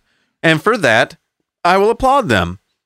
And I, I, I hope that when this thing gets kicked around, it can get refined and become a little bit better of a, you know, bill that actually stands behind what what I think we all really want to see. and the only chance of weed being legalized is if Georgia goes Democrat. Yeah. That's the only chance weed has of being legal. now would Because you? there's no, no no Republican. Look, the Republicans there, and this is what's so weird to me about it. Um, Republicans, they're always everything that they espouse, states' rights and freedom and fucking uh, uh, all the shit that they just always talk. They shit all over it when it comes to shit like this. Yet they just shit all over it. If marijuana was legal, it's already th- this is a fact. It's already the biggest cash crop in the United States. It has been for fucking 50 years. Uh, As far as a cash crop, Yeah. it is number one. Yeah. It has been for 50 years. The money's I just don't been- know if you know this, America, but it's uh, it makes a lot of money. Well, see, Yeah. it, it- my, and and and if you if you get the f- shit out of the way, make it legal, so whoever wants to smoke it can smoke it. I'll take some, please. Whoever wants to sell it can sell it. I would love to sell you some. Hey, look, it's a win-win for the fucking country that has no more manufacturing jobs, mm. no more fucking middle class to speak of. I mean, hey, it's a fucking win-win. And see, as far as Republican voters, not many of them really do have compunctions about it being I legal. know, that's it. And well, and you know, my dad of all people has been red since the day I've been born. I mean, for for all intents and purposes, you know, Arizona um, was one of the states that just uh, you know made it legal Yeah. with the help of your dad's vote, with the help of my dad. with the help of Exactly. Republicans. And Yeah, basically, he said, he's like, hey, if y'all are going to be smoking it, I might as well be making some tax money off you motherfuckers. Yeah. Exactly. And see, and that's what I don't get about the Republicans in D.C. They don't see it. They don't see it like that. They see it as, oh, it's a gateway drug. No, they see it as a kowtow to Democrats. Is exactly what they see it as. We live in the st- in the current times where compromise is taboo, and allowing the other party a win is a complete, total loss. Well, Well, the it's- it's- Republicans it's- could have had a win it's the whole time. it's partisan was going on. politics, which w- uh, still exists. You know, uh, it, it, you can go back to listening to uh, uh, Nancy Pelosi's response to, you know, oh, now they're they're getting ready to pass another stimulus bill, and they asked, you know, why why now and not, you know, months ago when all this was floating from your desk to Mitch's desk and back and forth, and she was like, oh, well, one of the first fucking things she cited was, oh, new president, and it's mm. like, you mean to tell me that you were withholding necessary financial aid to the nation, your constituents also, because you didn't want to give a win under a president you disagree with. That's the whole the whole partisan nature of the American political system is the reason why it all needs to be fucking torn the fuck down. Because the people that end up getting fucked are us, while they are petitioning for what political victories they can swing Yeah. that that but that only behoove them Yes. while we all suffer Yes, Mitch Well, McConnell, because Schumer, fucking 90% Pelosi, and, and that's they all why got to go. and that's why All of 'em I gotta go. say burn it all fucking yeah, down But that's the reason why 90% of the time that a politician is in office, they spend 90% of their time raising money to stay there instead of actually legislating. yeah And so, th- I mean, that right there is your key fucking problem. to me, if if I was in charge, everybody's responsibility in Washington would just only be to undo all the unnecessary legislation that they've already passed. Yeah. I, I would I would I, I would want a monarchy if I was in oh, charge. Oh, Jesus Christ. just to be like, I'm going to be in charge for 20 years, and during these 20 years, you can still have your elections. I don't give two fucks, but your only objective in DC is to undo all the fucking dumb fuckery that you guys have spent uh, a century doing. All Well, hail speaking of King DC, James. um, oh, uh, President Trump, he um, he had a, a good bit of fortune this week when Oh. it comes to overturning the election. Yeah. I don't think it's going to happen, but I will say this: video evidence does seem to make the case a little stronger, and he finally got him some. Well, I I, I will uh, agree with you in this, and uh, Doug, you're probably going to want to go ahead and move the outro music back a little bit because this one's going to be a bit of an interesting little dialogue we have. But I agree with you. Um, you know, since the election, the one thing that has been touted by the blue pilled Americans, whether they're libertarians, Republicans, Democrats, but the blue pilled individuals have all said Trump has had 46 or 47 lawsuits thrown out. This is all futile. I don't even know why we're still talking about it. He's got no chance in fucking hell. And I don't know if he actually does have a legitimate chance. Actually, no, I do. But I don't know if he has a legitimate shot at being president a year from now or if that's actually going to happen. But one thing I will say is that this week was a very good week for him. It happened to happen in our state of Georgia because we are now fucking ground zero for American politics. But um, I want to start with one thing first, and that's going to be a CNN video from back in September before the election ever happened on basically forecasting exactly what has happened up until this point. So this is uh, Fareed Zakaria, and this is, I think, back in September. Uh, I had to cut this down just so it would be playable, but uh, I'm going to let this play. It's about three minutes, and we will begin the discussion on what the fuck just went down in Georgia after that. By declining to commit to a peaceful transfer of power, President Trump has agitated many who fear he will refuse to leave office even if he loses the November election and may even resort to violence. But the terrifying reality is that there are also mechanisms that are legal and constitutional that could enable Trump to stay in office without actually winning the vote. The system of electing the president is complicated because it was not designed to be directly democratic. The Constitution calls for states to choose the presidential electors, who in turn gather to vote for the president. Over time, states have passed laws that ensured their state's popular vote for the presidency would determine the electors. But those are laws, not a constitutional obligation. Now, imagine the scenario during election week. Trump is leading on November 3rd, but Joe Biden pulls ahead in the days following. Republicans file objections to tens of thousands of mail in ballots. Democrats file countersuits, taking account of the confusion.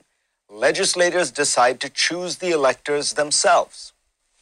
Here's the worry of the nine swing states, eight have Republican legislatures. If one or more decide that balloting is chaotic and marred by irregularities, they could send what they regard as the legitimate slate of electors, which would be Republican. Democrats may object and file lawsuits. In some of those states, Democratic governors or secretaries of state could send their own slates of electors to Washington. That would add to the confusion, but that might well be part of the Republican plan. Because you see, when Congress convenes on January 6th to tally the electors' votes, there would be challenges to the legitimacy of some electors. It's possible congressional Republicans could decide that disputed states should simply not be counted. Suppose in the scenario Michigan's votes are invalidated, that would ensure that neither candidate would get to 270 electoral votes. At that point, the Constitution clearly directs that the House of Representatives vote to determine the presidential election. But it does so with each state casting a single ballot. If the current numbers hold, there would be 26 state delegations that are Republican and 23 Democratic, with one tied. So the outcome would be to re elect Donald Trump. Trump doesn't need to do anything other than to simply accept this outcome, which is constitutional. Thanks to Tom Rogers and Tim Wirth for their writings on this topic. Trump clearly understands this chain of events. He's been casting doubt on mail in ballots for months, insisting that the results must be the ones that reflect the tally on election night. He said this week that without mail in ballots, there would be no worries about a transfer of power because there would simply be a continuation of his rule. He has also acknowledged We have an advantage if we go back to Congress. Does everyone understand that? I think it's 26 to 22 or something because it's counted one vote per state. Now, for this scenario to play out, state Republican parties have to put their desire to win above concerns that all voices in their state are heard. Unfortunately, recent history suggests that most will readily make this trade. Years. America prides itself as the world's leading democracy. And yet, because of a vague and creaky constitutional process and ferocious partisanship, this November we might put on a display of democratic dysfunction that would rival any banana republic on the planet. All right. So that was CNN basically spelling out the pathway to a Trump victory if there were to be what some would call shenanigans or fuckery in the election, which obviously we are all fully aware that Trump has made uh, quite the case for leading up to and after the election. And not only Trump, but his legal team, his legal advisors, and Trump supporters. He just gave Giuliani his fucking blueprint. Well, everybody has. That's basically- anybody that knows anything about constitutional law already knew this. No, I know, but I'm just saying that is Giuliani's blueprint. Yeah. That's his blueprint for what he's been doing. So, you know, Fareed even put in there, you know, uh, the Republican state legislators will need to put their desire to win ahead of the desire to have the voices of of, the the, people. people heard. Yes. Now, the voices of the people being heard is a clever way of saying if you are of the people and you have a uh, a persuasion against the results that somehow you're just you're not part of being the people heard because what has been going on since post the election is there have been hundreds of sworn affidavits and hundreds if not thousands of claims of fraud. And what has been said about that is that those should not be heard because they are just not willing to accept the results of the election now that is the most blue pilled take on it that I can possibly think. That regardless of what possible shenanigans, bullshit, fraud, fuckery that I think we all have all said on multiple times does exist in every U.S. election, if those are not i- i- once those are made, but after our guy wins, they should not be heard because they're just being sore losers. Now, my focus isn't so much on the fact that Donald Trump could still win this, because in all honesty, he still could. Mhm. I'm not so concerned about a Biden presidency or a Trump presidency. But it is important to state that if Trump does go down this constitutional route, that it will not be stealing the election. Now, you won't hear that anymore. CNN will never say what they just said here. That this is constitutionally uh, right. This is why they played this back in September, and you'll never hear anything like this ever again from them. If Trump were to overturn this based on the legal hearings that are happening, and we will get into one that happened here in the state of Georgia this past week, but if those are enough to sway the state legislators and the swing states where they have been the most contentious, um, Trump can still rightfully win the election, but it just won't be carried that way. And the only reason why I want to even bring this up is because I, I, I want to go ahead and put it on record now, uh, because I only think it boasts credibility to our show and to our opinions by covering things in a way that uh, aren't being covered elsewhere. Anywhere. Yes. And Hey, with I did see one little thing on Fox about it, but that was yeah, it's amazing. Fox isn't even touching this really. No, No, I because mean- they are part of the cathedral, which is the accepted opinion. And before I get too far into that, I want to play another video that explains what red pilling and blue pilling is. I've said it a couple times in this episode, and I will say it uh, forevermore because I think it's a very important concept to understand that if, like, and and I, I love our friend David, and I'm not throwing him under the bus here. I'm only using him as an example because when he was over here and he was on our 25th episode when uh, elections results were still being tallied and counted and all this other stuff, he said, But Jim, how can you explain Georgia when you have a Republican governor and a Republican uh, Secretary of State? Obviously, they must be in the bag for Trump because they're Republicans. And I was like, That is the most blue pill take ever because I've already said it on multiple episodes that it wasn't Trump versus Democrats; it was Trump versus establishment, Establishment, public uh, Democrats and Republicans, and we're now seeing that. Um, so, if you will just bear with me, I I have I have some evidence that I would like to show for our listeners. If you're curious as to what the fuck I'm meaning when I say blue pilled and red pilled.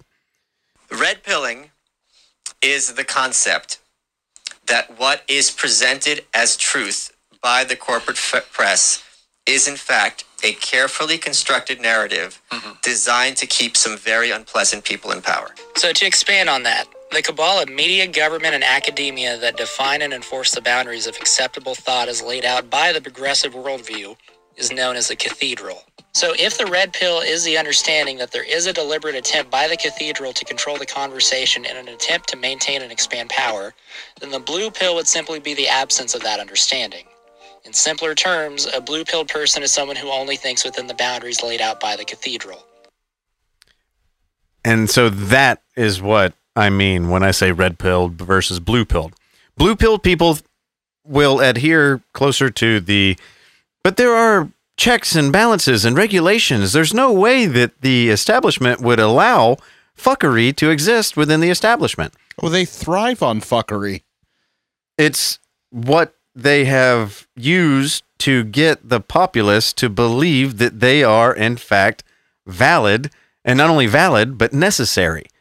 And that we couldn't come to our own determinations on who we want to be governed by and what our relationship with government is unless we have this acceptable, pre approved opinion of them.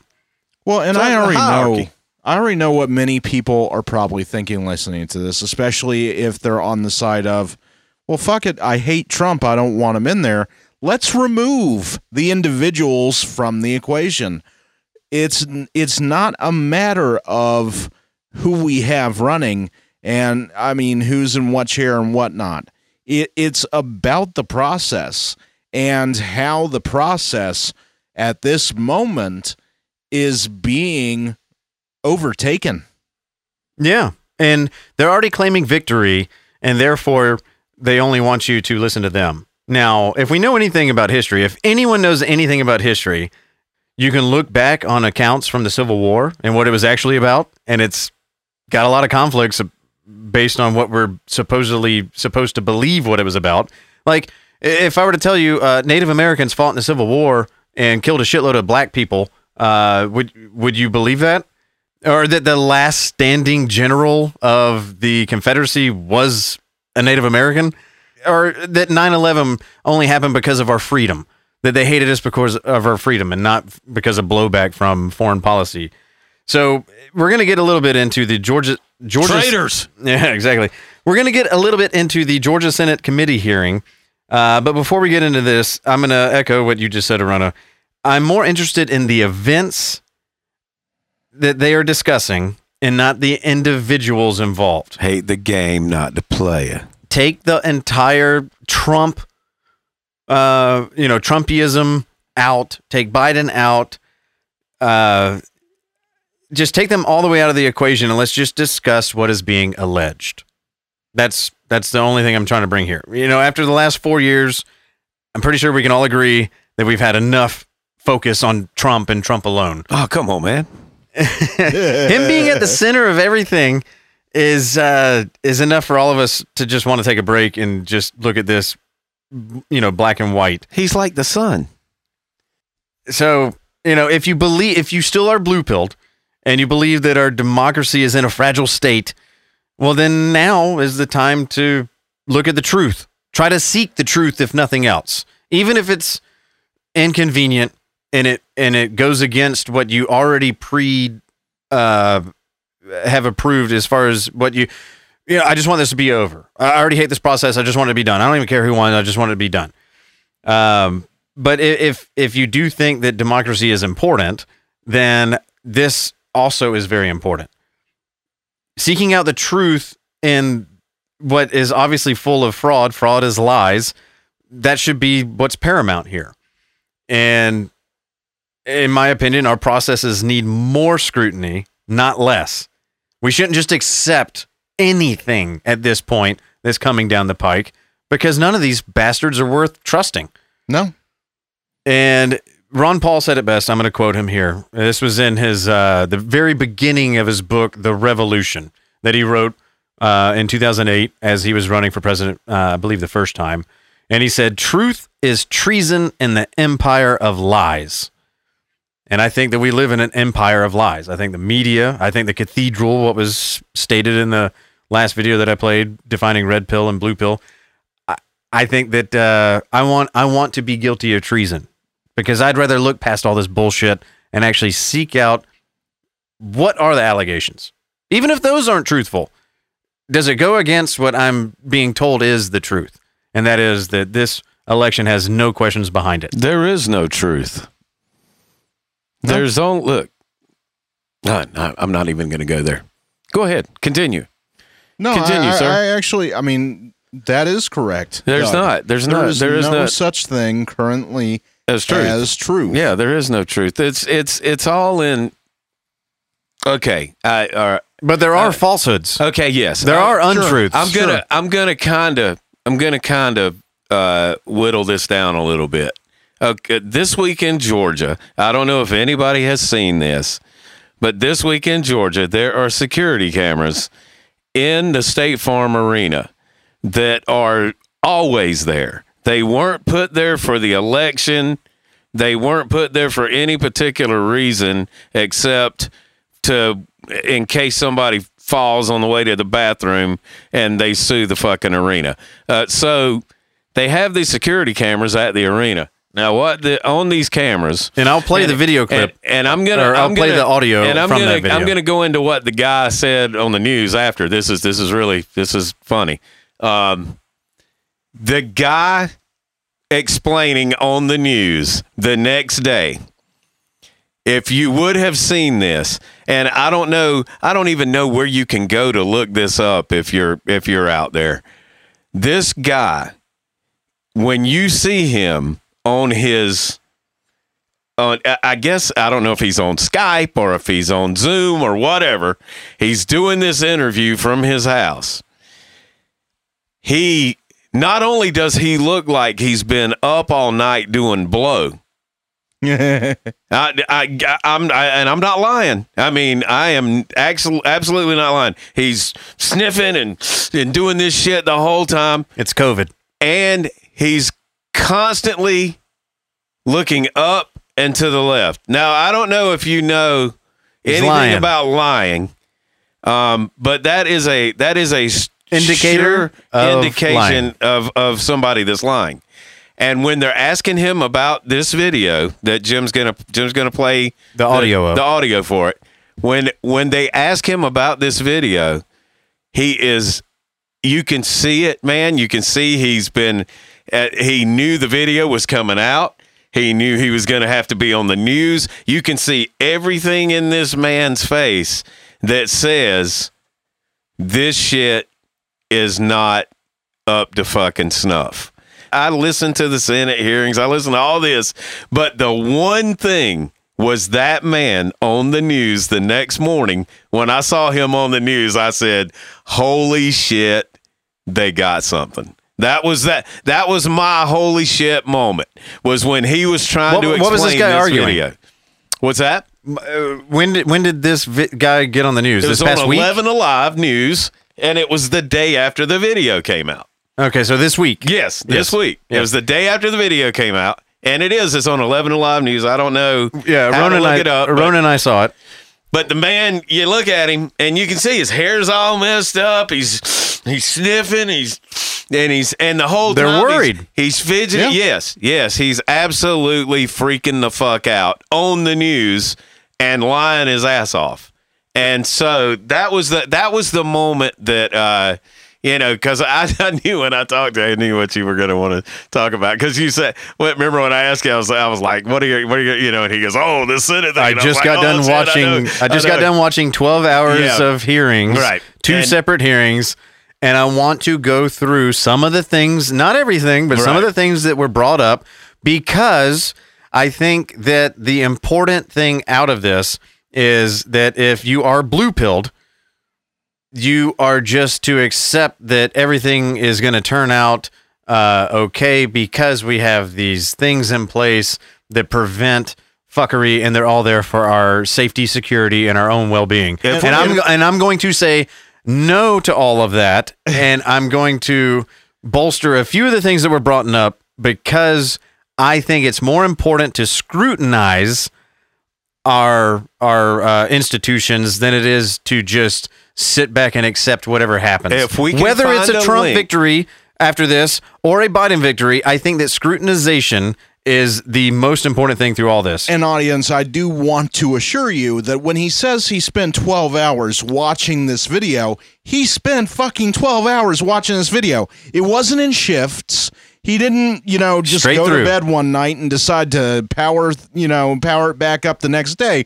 No, he spent the entire time live watching this shit. yeah, and then probably four hours post watching it again to try to find segments that were worthwhile bringing to you, our listeners. That's how dedicated I am. If you can find a link to the video that I'm talking about, Yeah, Rona's got it. All you- We- uh, he already what- he already what- shared it with me. Yeah, okay. Well, we'll put that in the fucking show notes. And Our show notes are going to be extremely long. And if you it, it listen have to- video? Because I only shared with you an article. yeah, Okay. there's video in the article. Anything out of Eleven Alive is going to have a video. Uh, and and the guy's on cocaine. Obviously, I know what I'm saying. Allegedly. I'm not gonna. I'm not gonna say allegedly. I'm gonna say he was. He Yeah. was. I, I I know cocaine. and, I'll and just- I'm sorry. And we'll and we'll get to the video. The the video by now I think is probably the most uh, widely known thing that came out of this, and I'm going to cover other things and the audio from when the video was uh, presented to the uh, legislative body in the state of Georgia. Now, getting back to this red pill versus blue pill thing, um, you know, eh, like I've already said, I think that our processes need more scrutiny, not less because I think the more scrutiny you have, the more exposure comes. It- You you start to expose and you start to lift the veil of the sanctity and, and the honesty behind what we're supposed to believe that all of our systems operate on. Well, scrutiny ensures honesty. I, I remember last week when we were talking about when you talk to somebody from the other side, the best way to understand what they think is to ask questions. That is a form of scrutiny. Mm-hmm. A better understanding is always better. Having a less a, a, a, a lesser value of understanding always leads to somebody being able to fuck you over and and thinking that you're being taken care of. Right. And that's my whole thing. That's why we read through the the weed bill was because it needs to be scrutinized. Sure. Anything of any importance needs to be dissected, and that's all I'm trying to do here. So, going back to my overarching uh, thesis on this entire uh, Giuliani hearing in Georgia is to combat the blue pilling of everyone. And even Justin Amash, a guy that I referenced not too long ago, tweeted on November 15th about the uh, president refusing to accept the uh, election results. He's, he says, and I quote, What the president is doing is not healthy. He has the right to pursue legal challenges, even futile ones, but he is hurting himself and the country with his absurd proclamations. Republicans in Congress need to intercede. And I got to tell you, fuck you, Justin Amash, for holding up this sanctity of the state and that our elections and the results therein are to just be accepted on face value, as though there's no reason to hold them to any level of scrutiny or completely fillet them open so that everyone can see the problems that exist within them. That's hey. To me, that is the most important part of being a free country is challenging everything that you are told to just believe and accept. enter the establishment. So I'm going to go through uh, just a few things. Uh, so yes, even libertarians can be blue pilled.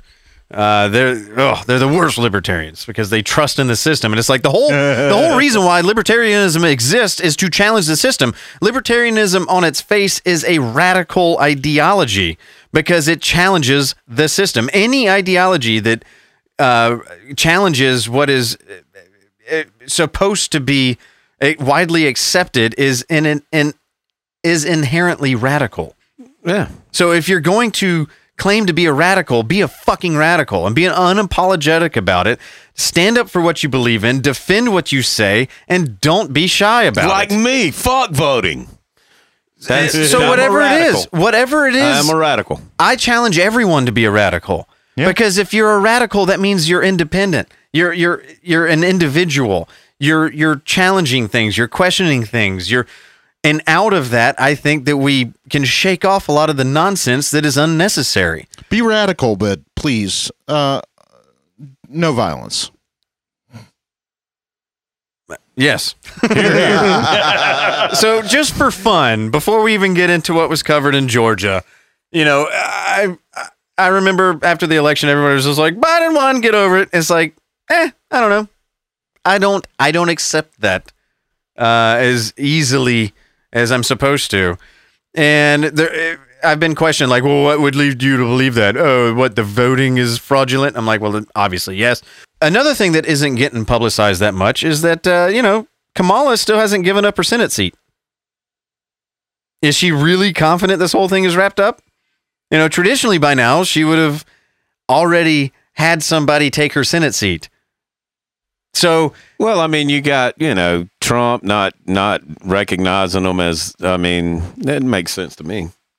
Because look, look, Trump. We knew this. We knew this.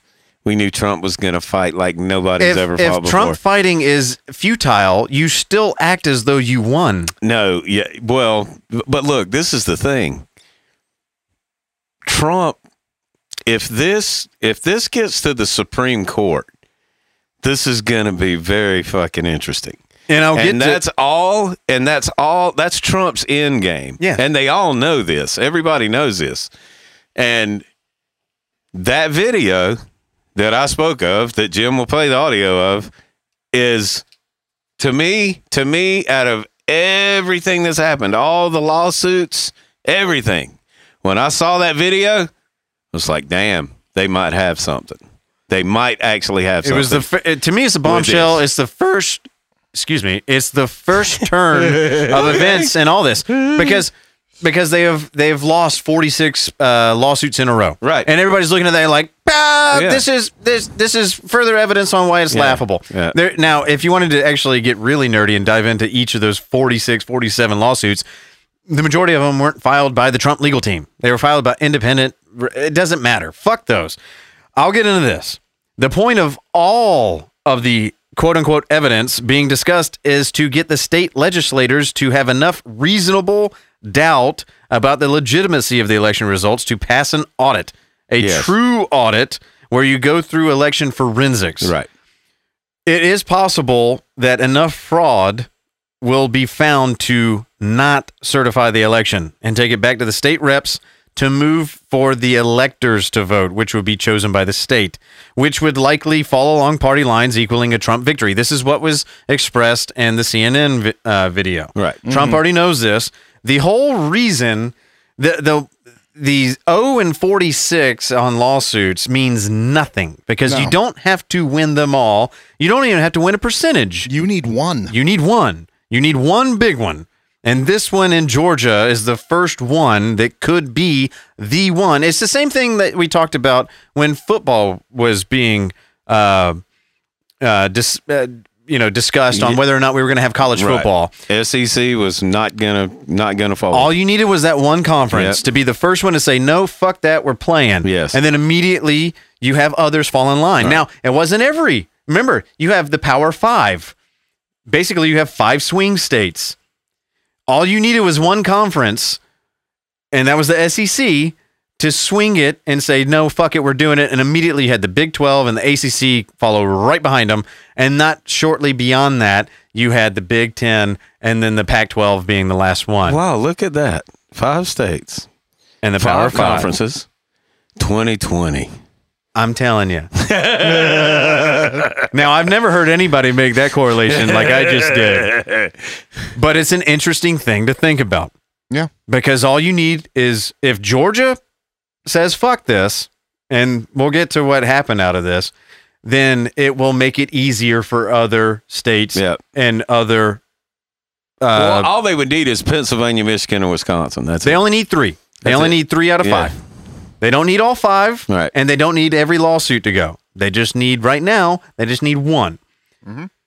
And so, if you have hundred charges, like I said, you don't need hundred uh, victories. You only need enough to sway the legislator.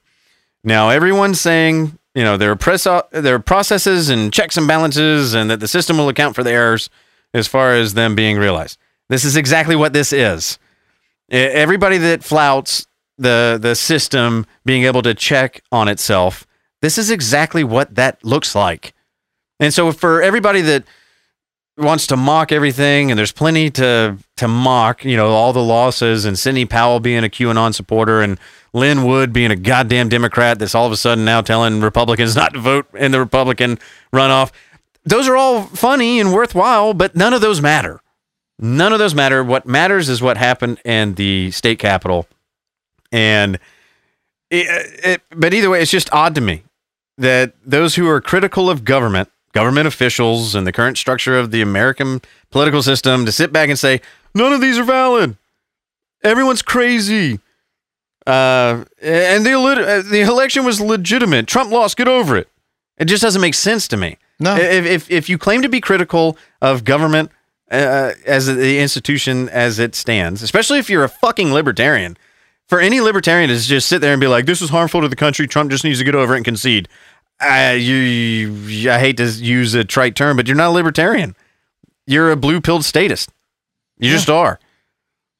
Well, it, it should very much uh, becomes evident that something's going on when you realize no one is covering it. They are staying away from it like it's the fucking plague.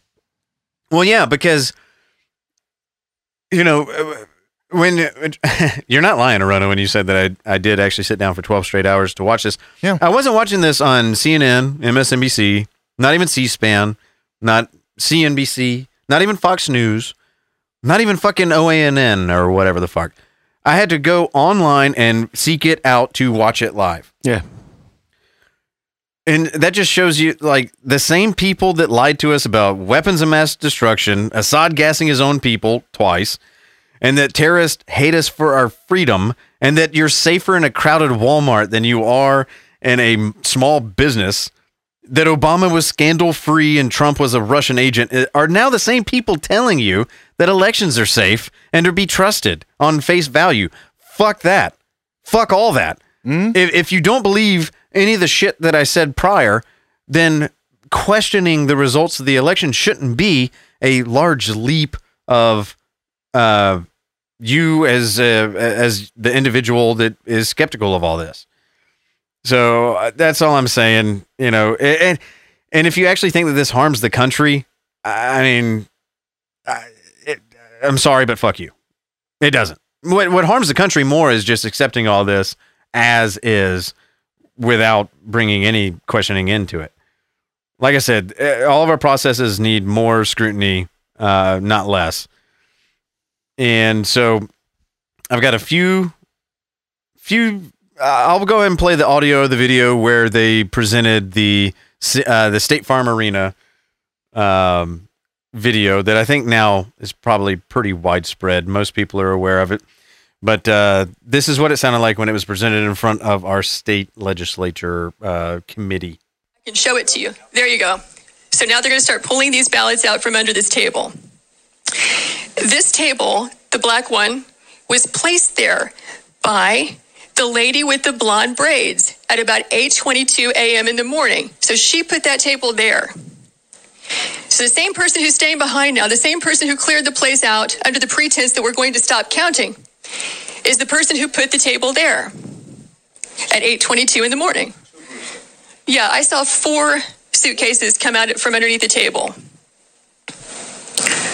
And real quick, suitcases aren't uh, your Samsonite suitcases. They're what is referred to as the legit ballot carrying uh, hardware.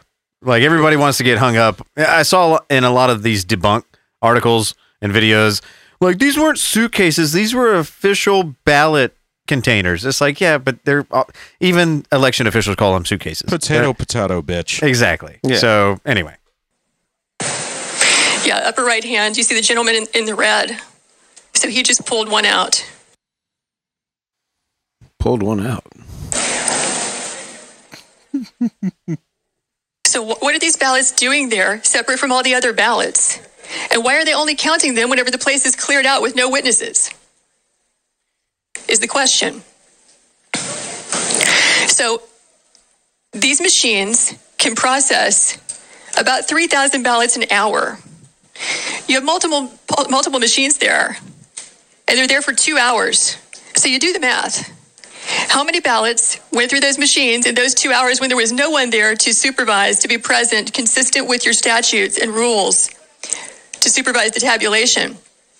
We believe that could easily be, and probably is certainly, beyond the margin of victory in this race.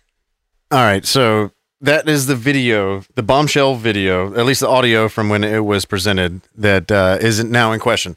And she makes a good point. And now the the refuting that I've seen on this is no, there was a uh, Secretary of State uh, poll watcher that did come down, and that is true. There was an observer, but he didn't show up for an hour Yeah. after they started counting, And- recounting. And I, he- I also heard that they were, no one was ever told to leave. Uh, that that's what the dude on cocaine said. Um, Yeah, and you know what? They, th there's truth in that.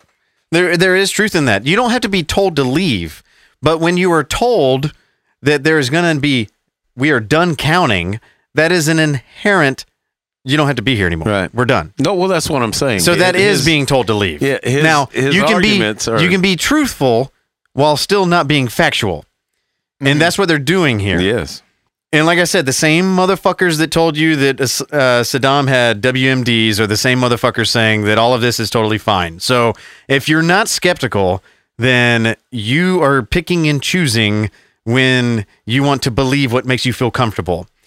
Well, the the most, uh, I mean, convincing graphic, Jim, that you showed me during all this is where they showed the uh, ballot counts during the hours of the day that they were counting, and the difference between and I, I mean you could say you know th- there was a big difference during the entire time they were counting that no that uh, you can make the argument that uh, you know during all the hours that they were counting after the fact um, that there was a huge spike, but there wasn't. The huge spike occurred during the one hour that no one was present, and we're not talking just you know a, a spike as in you know two to one.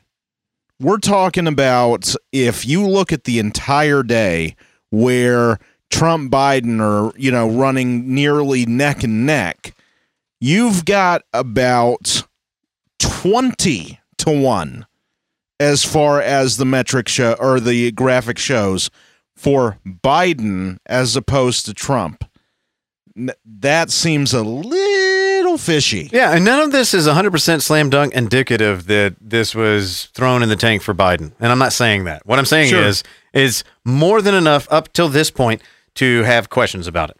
Now, one thing that uh, that she said in that video was that just the number of ballots that were counted in that time are more than enough to be greater than the margin of victory uh, for Biden. Now, I will say this: in the opening statements that happened at the very beginning of this hearing, uh, came from you know the first attorney's uh, I forget his name, but his statement. He went through the numbers of known fraudulent illegal votes in the state of Georgia that are on the books now as counted uh, counted as being uh, legitimate votes. And I'm going to go through these. These are insane. 2,506 felons voted in the state of Georgia. 66,248 underage voters voted. And that means that they were not yet 18 at the time of election. 2,423 people voted who were not even registered. 1,043 people voted using only a P.O. box. I wonder if I voted. These are th- probably these are the, everything that You I'm about to read out. you. Everything that I'm about to read you are are against the law in the state of Georgia. 4,926 people voted in Georgia after their voter registration date. So when you register, it tells you it's like this is more like early voting Yeah. saying I'd register to early vote. All right, well, your voting date's October 3rd. Well, they voted October 23rd. Something like that. Those, by law, are fraudulent votes. They're invalid. They should have been thrown out. They were not. 10,315 plus dead people voted in the state of Georgia. That right there, you throw those out, that that's almost the margin of victory. Well, Jim, dead lives matter. No, I'm- don't want to dead name them though. but also, 395 people who voted in Georgia also ha- voted and had their votes counted in another state. That's illegal in both states, by the way. So 395 votes immediately should be thrown the fuck out. 15,700 plus people voted who filed a national change of address form, meaning they don't live in Georgia any, at the time of the election, voted and had their votes counted in the state of Georgia.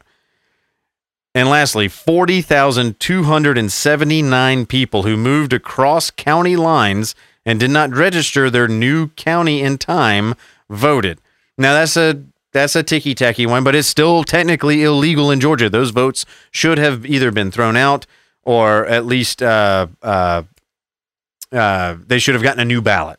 And there's not documentation for most of those. So 2,000 plus, 66,000 plus, 2,500, 1,000. uh, You're, you're talking tens of thousands of votes that are at least in question. So the case that they're trying to make is that with the these high numbers and, and this evidence, and with such a uh, small margin of victory, less than 1% of the total number of votes, it you cannot certify this based on all of the incongruencies that are involved around just the state of Georgia. And if they do that, then it goes to the state legislator, and then it basically goes to Trump because the if you believe that they will vote along party lines. Well, this is the, what I think is going to happen. Is what I what I've been saying the whole time. None of this matters. None of this is going to matter uh, because, just like you say, you know, he, he's going up against the establishment, and he's going to find out that that establishment is a lot harder to fucking crack than than just one man screaming. Fraud. Well, the establishment doesn't want to cover any of this. Exactly, they don't, and neither do Which the, is the why I had to- the Republicans, same. It's, it's which is why I had to dig so deep to even find the live Right, feed. right. to- which is why I, as soon as I see that, I feel that it's incumbent on me to bring it up. Yes. on this Yeah. podcast And- to be on record. Yes. so that we can establish a bit of credibility. There is that- some fraud. that we will we will not be blue pilled on this podcast Right, and buy right. into the fucking message, even if this was reversed. Right. And Trump won by having ballot dumps in the middle of the night Yeah.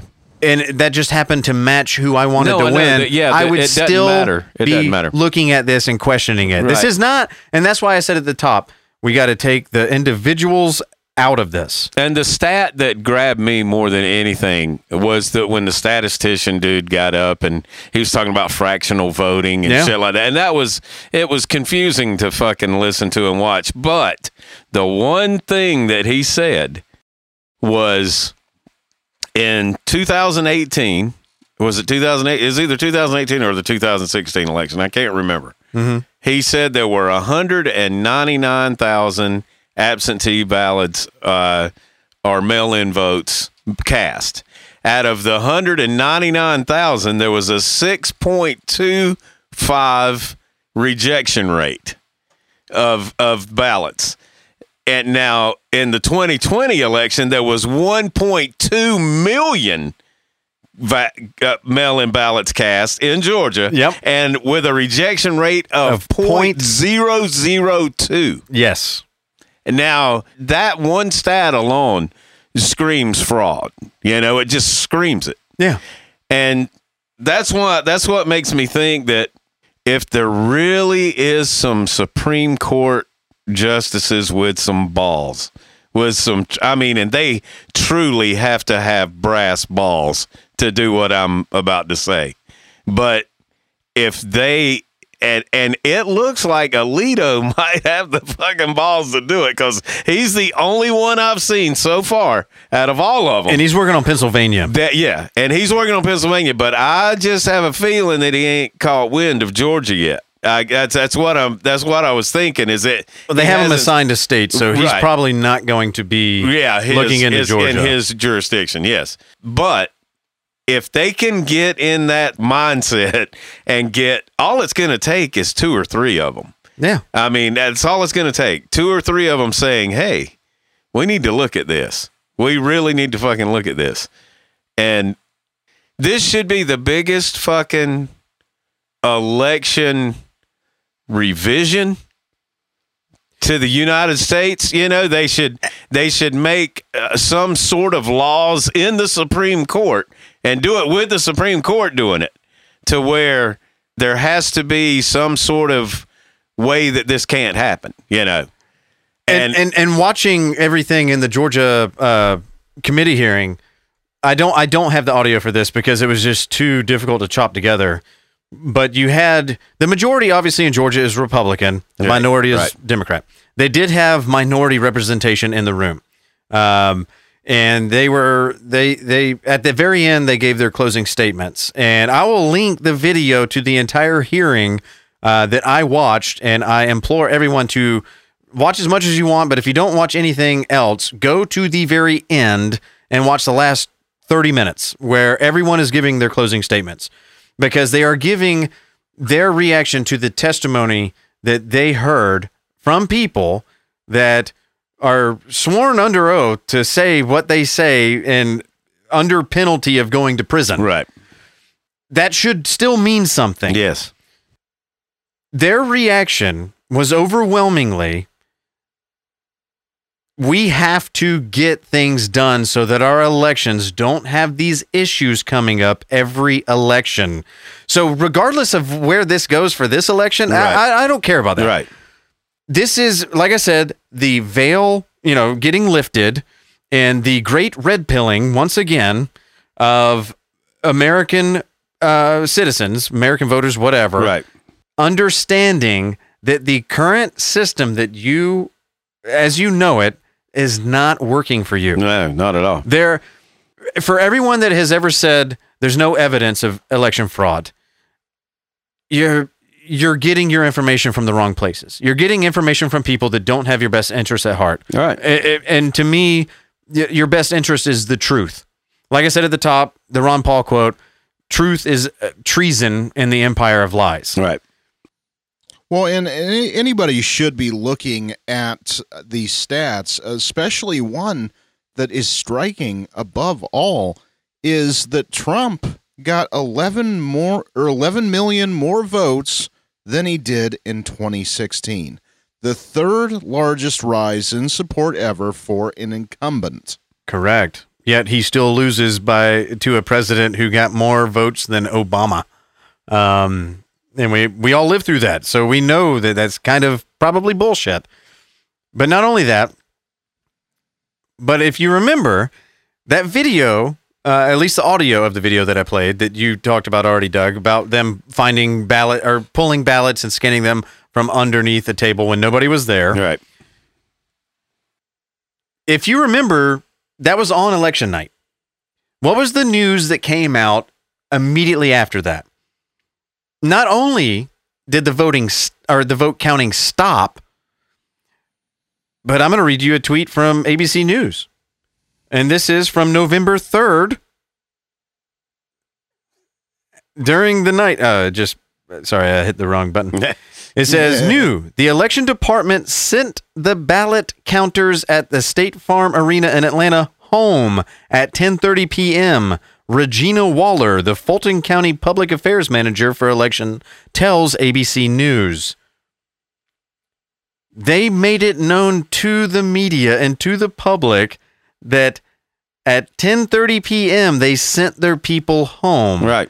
That is a fucking lie. Yeah. Now, in this lead stories article where they try to debunk it and say no one was ever told to go home, how do you explain that? Yeah. They're lying. Yeah.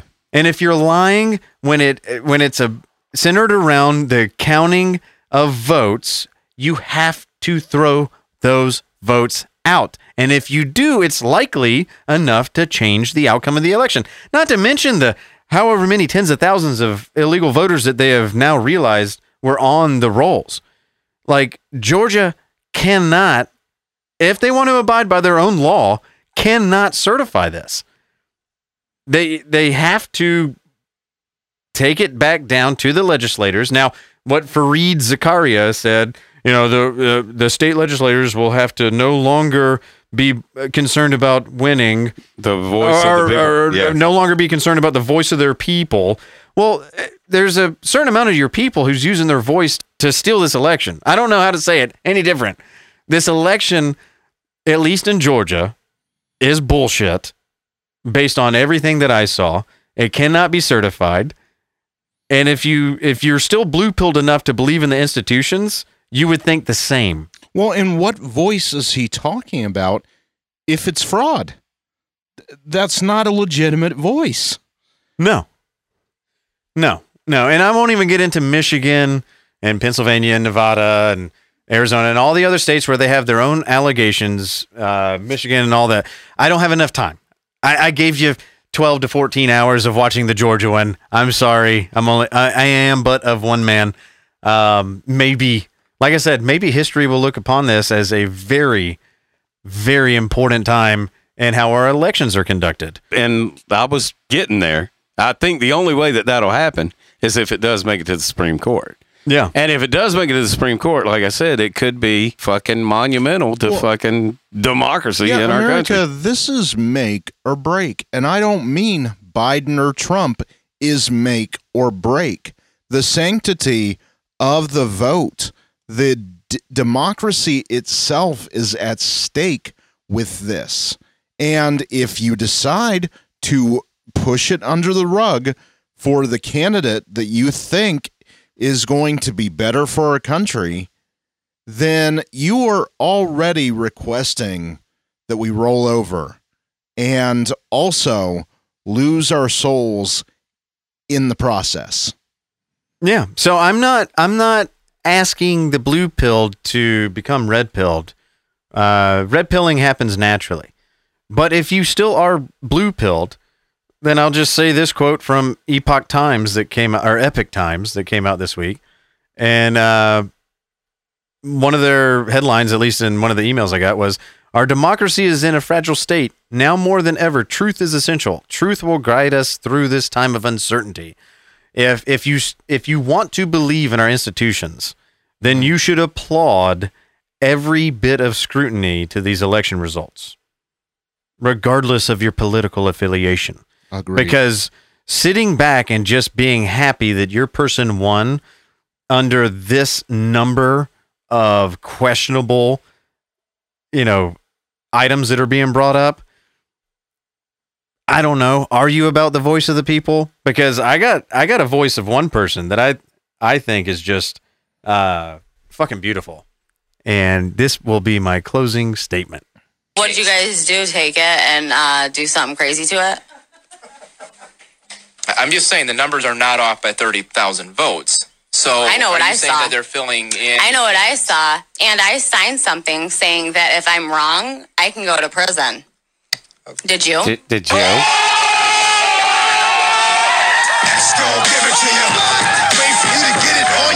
Yeah, the people are trying to speak. Did you? Are you willing to have them be heard? I don't know. I signed something saying uh, she probably had a little bit of wine before she got up She to that. sounded like she Oh, did. yeah, that she was Michigan. did. Michigan by far was Did way you? more entertaining. It was a goddamn shit show. I if Georgia didn't happen the way it did, I would make this entire episode about the Michigan hearings because they were phenomenally hilarious. They were some of the most entertaining things I've seen all year. Yeah, from the black woman's whose whose hat refused to stay f- the fuck on her head. Yeah, uh, from the black Trump supporter female who just went the fuck off. I'll link a video to uh, in our show notes to the uh, Indian woman who just gave it to the city council members that were trying to uh, tell her she didn't know what racism was. to that white woman that obviously had to have a full bag of wine or at least a box of wine uh, before she got in front of a mic, just basically said, I signed something saying if I lie, I go to prison. Did you? Because our government needs a little bit of a fuck you. And I think right now, the the only people that are capable of giving it to him is uh, our our individual citizens, and they're doing a they're doing as much as they can. And I I will do my best to bring that information to all of you because I choose not to be blue pilled. Um, I have no faith in our systems, and I want them all to be challenged. And to me, this entire election has been wonderful, much like the last three and a half, four years of the Trump presidency, where he is just throwing a big fuck you to everything. Overall, I love all of it because it challenges what we are supposed to think and believe. Because I think we can all, be, I, I think we can all be honest. Just believing everything doesn't lead you to anything great. It leads you to being used and being a useful idiot. I've lived an entire life of not having faith in the government. And now's our time to shine. Yes, Doug. it is. Yeah. It is my time. This is my time. You fuckers that don't vote, you should be applauding in the streets. This is why we don't vote. And those that do vote, you should be seeking out the shit that I brought to you tonight. livid. You should be Yeah. fucking livid. You should be as livid. You should be livid enough to overturn all this shit. exactly. Here's the question, though, Doug. If this does force enacted change to where the vote is something to have faith in, would you then vote? It depends on what that change is. Bring that House bill down to If Georgia for us to vote on it. if, If, if, if, if you can vote to legalize weed would- and all this shit changes, Dominion's out of here, we go back to paper ballots I'd and it's something that. that you can be trusted. I'd vote for that. I'd vote for weed, and I would vote in an election, I would actually vote for someone if that person, for one thing, wasn't a politician, wasn't um, a traditional politician. Yeah, and it wa- and and there would have to be a lot of laws changed for me to vote, though, man. I mean, Laws get changed be- by voting. There would have to be there would have to be fucking uh, term limits would have to be a thing. Uh, anti-corruption laws, lobbying would have to be illegal for me to vote. Um, so yeah, no, it'd take a lot to get me to vote. take a lot. But what if the lobbyers start to share your convictions? Uh, I still wouldn't vote for them. You know, Well, I, I, do- vote. I vote for things that I that I would vote for feel weed, are though. Hey, I'd vote because that's for in your best interest. Yes, that's it. I It do is. believe, uh, Jimbo, you said that you were also going to close us out with a, you know, uh, a clip from the Almighty himself. liberating position for myself as an artist. And that was I sort of gave up on the human race and gave up on the American dream and culture and nation and decided that I didn't care about the outcome. And that gave me a lot of freedom from a kind of distant platform to be sort of uh, amused, uh, a, a kind of uh, to watch the whole thing with a combination of wonder and pity and try to put that into words. Not caring about the outcome. What do you mean by that? Not having an emotional stake in whether this experiment with human beings works. I really don't care. Uh, I love people as I meet them one by one. People are, are just wonderful as individuals. You see the whole universe in their eyes if you look carefully. But as soon as they begin to group, as soon as they begin to clot, when there are five of them or ten, or even groups as small as two, they begin to change. They sacrifice the beauty of the individual for the sake of the group. I decided it was all under the control of groups now, whether it's business, religion, political people, or what, and I would distance myself from wishing for a good outcome. Let it do what it's going to do, and I'll enjoy it as an And entertainment. I'll reflect on what it is on its own. and I'll enjoy it for the entertainment. There's a little bit of a sick part in this too. I root for the big comet. I root for the big asteroid to come and make things right. That- There you go. Man, uh, nobody has ever said it better. Yeah. Don't be a part of a group. Be an individual. God, I miss Carlin. Oh yeah. Oh man, his take on this, all this shit, oh, would have been fucking great. Oh, Destiny Pop. I try to COVID find and Jesus. Trump, and I try to Oh, find the clips that make the most sense that pertain to right now. Yes. And I think that that was a good one for this episode. And we will be back for future episodes starting next week. But until then, you can follow us on Instagram at ignore the rant underscore podcast and on Parler at ignore the rant. And until then, don't kill each other. Don't beat each other up. Arona 19 says get infected by someone. Just don't let it be somebody you don't vote for.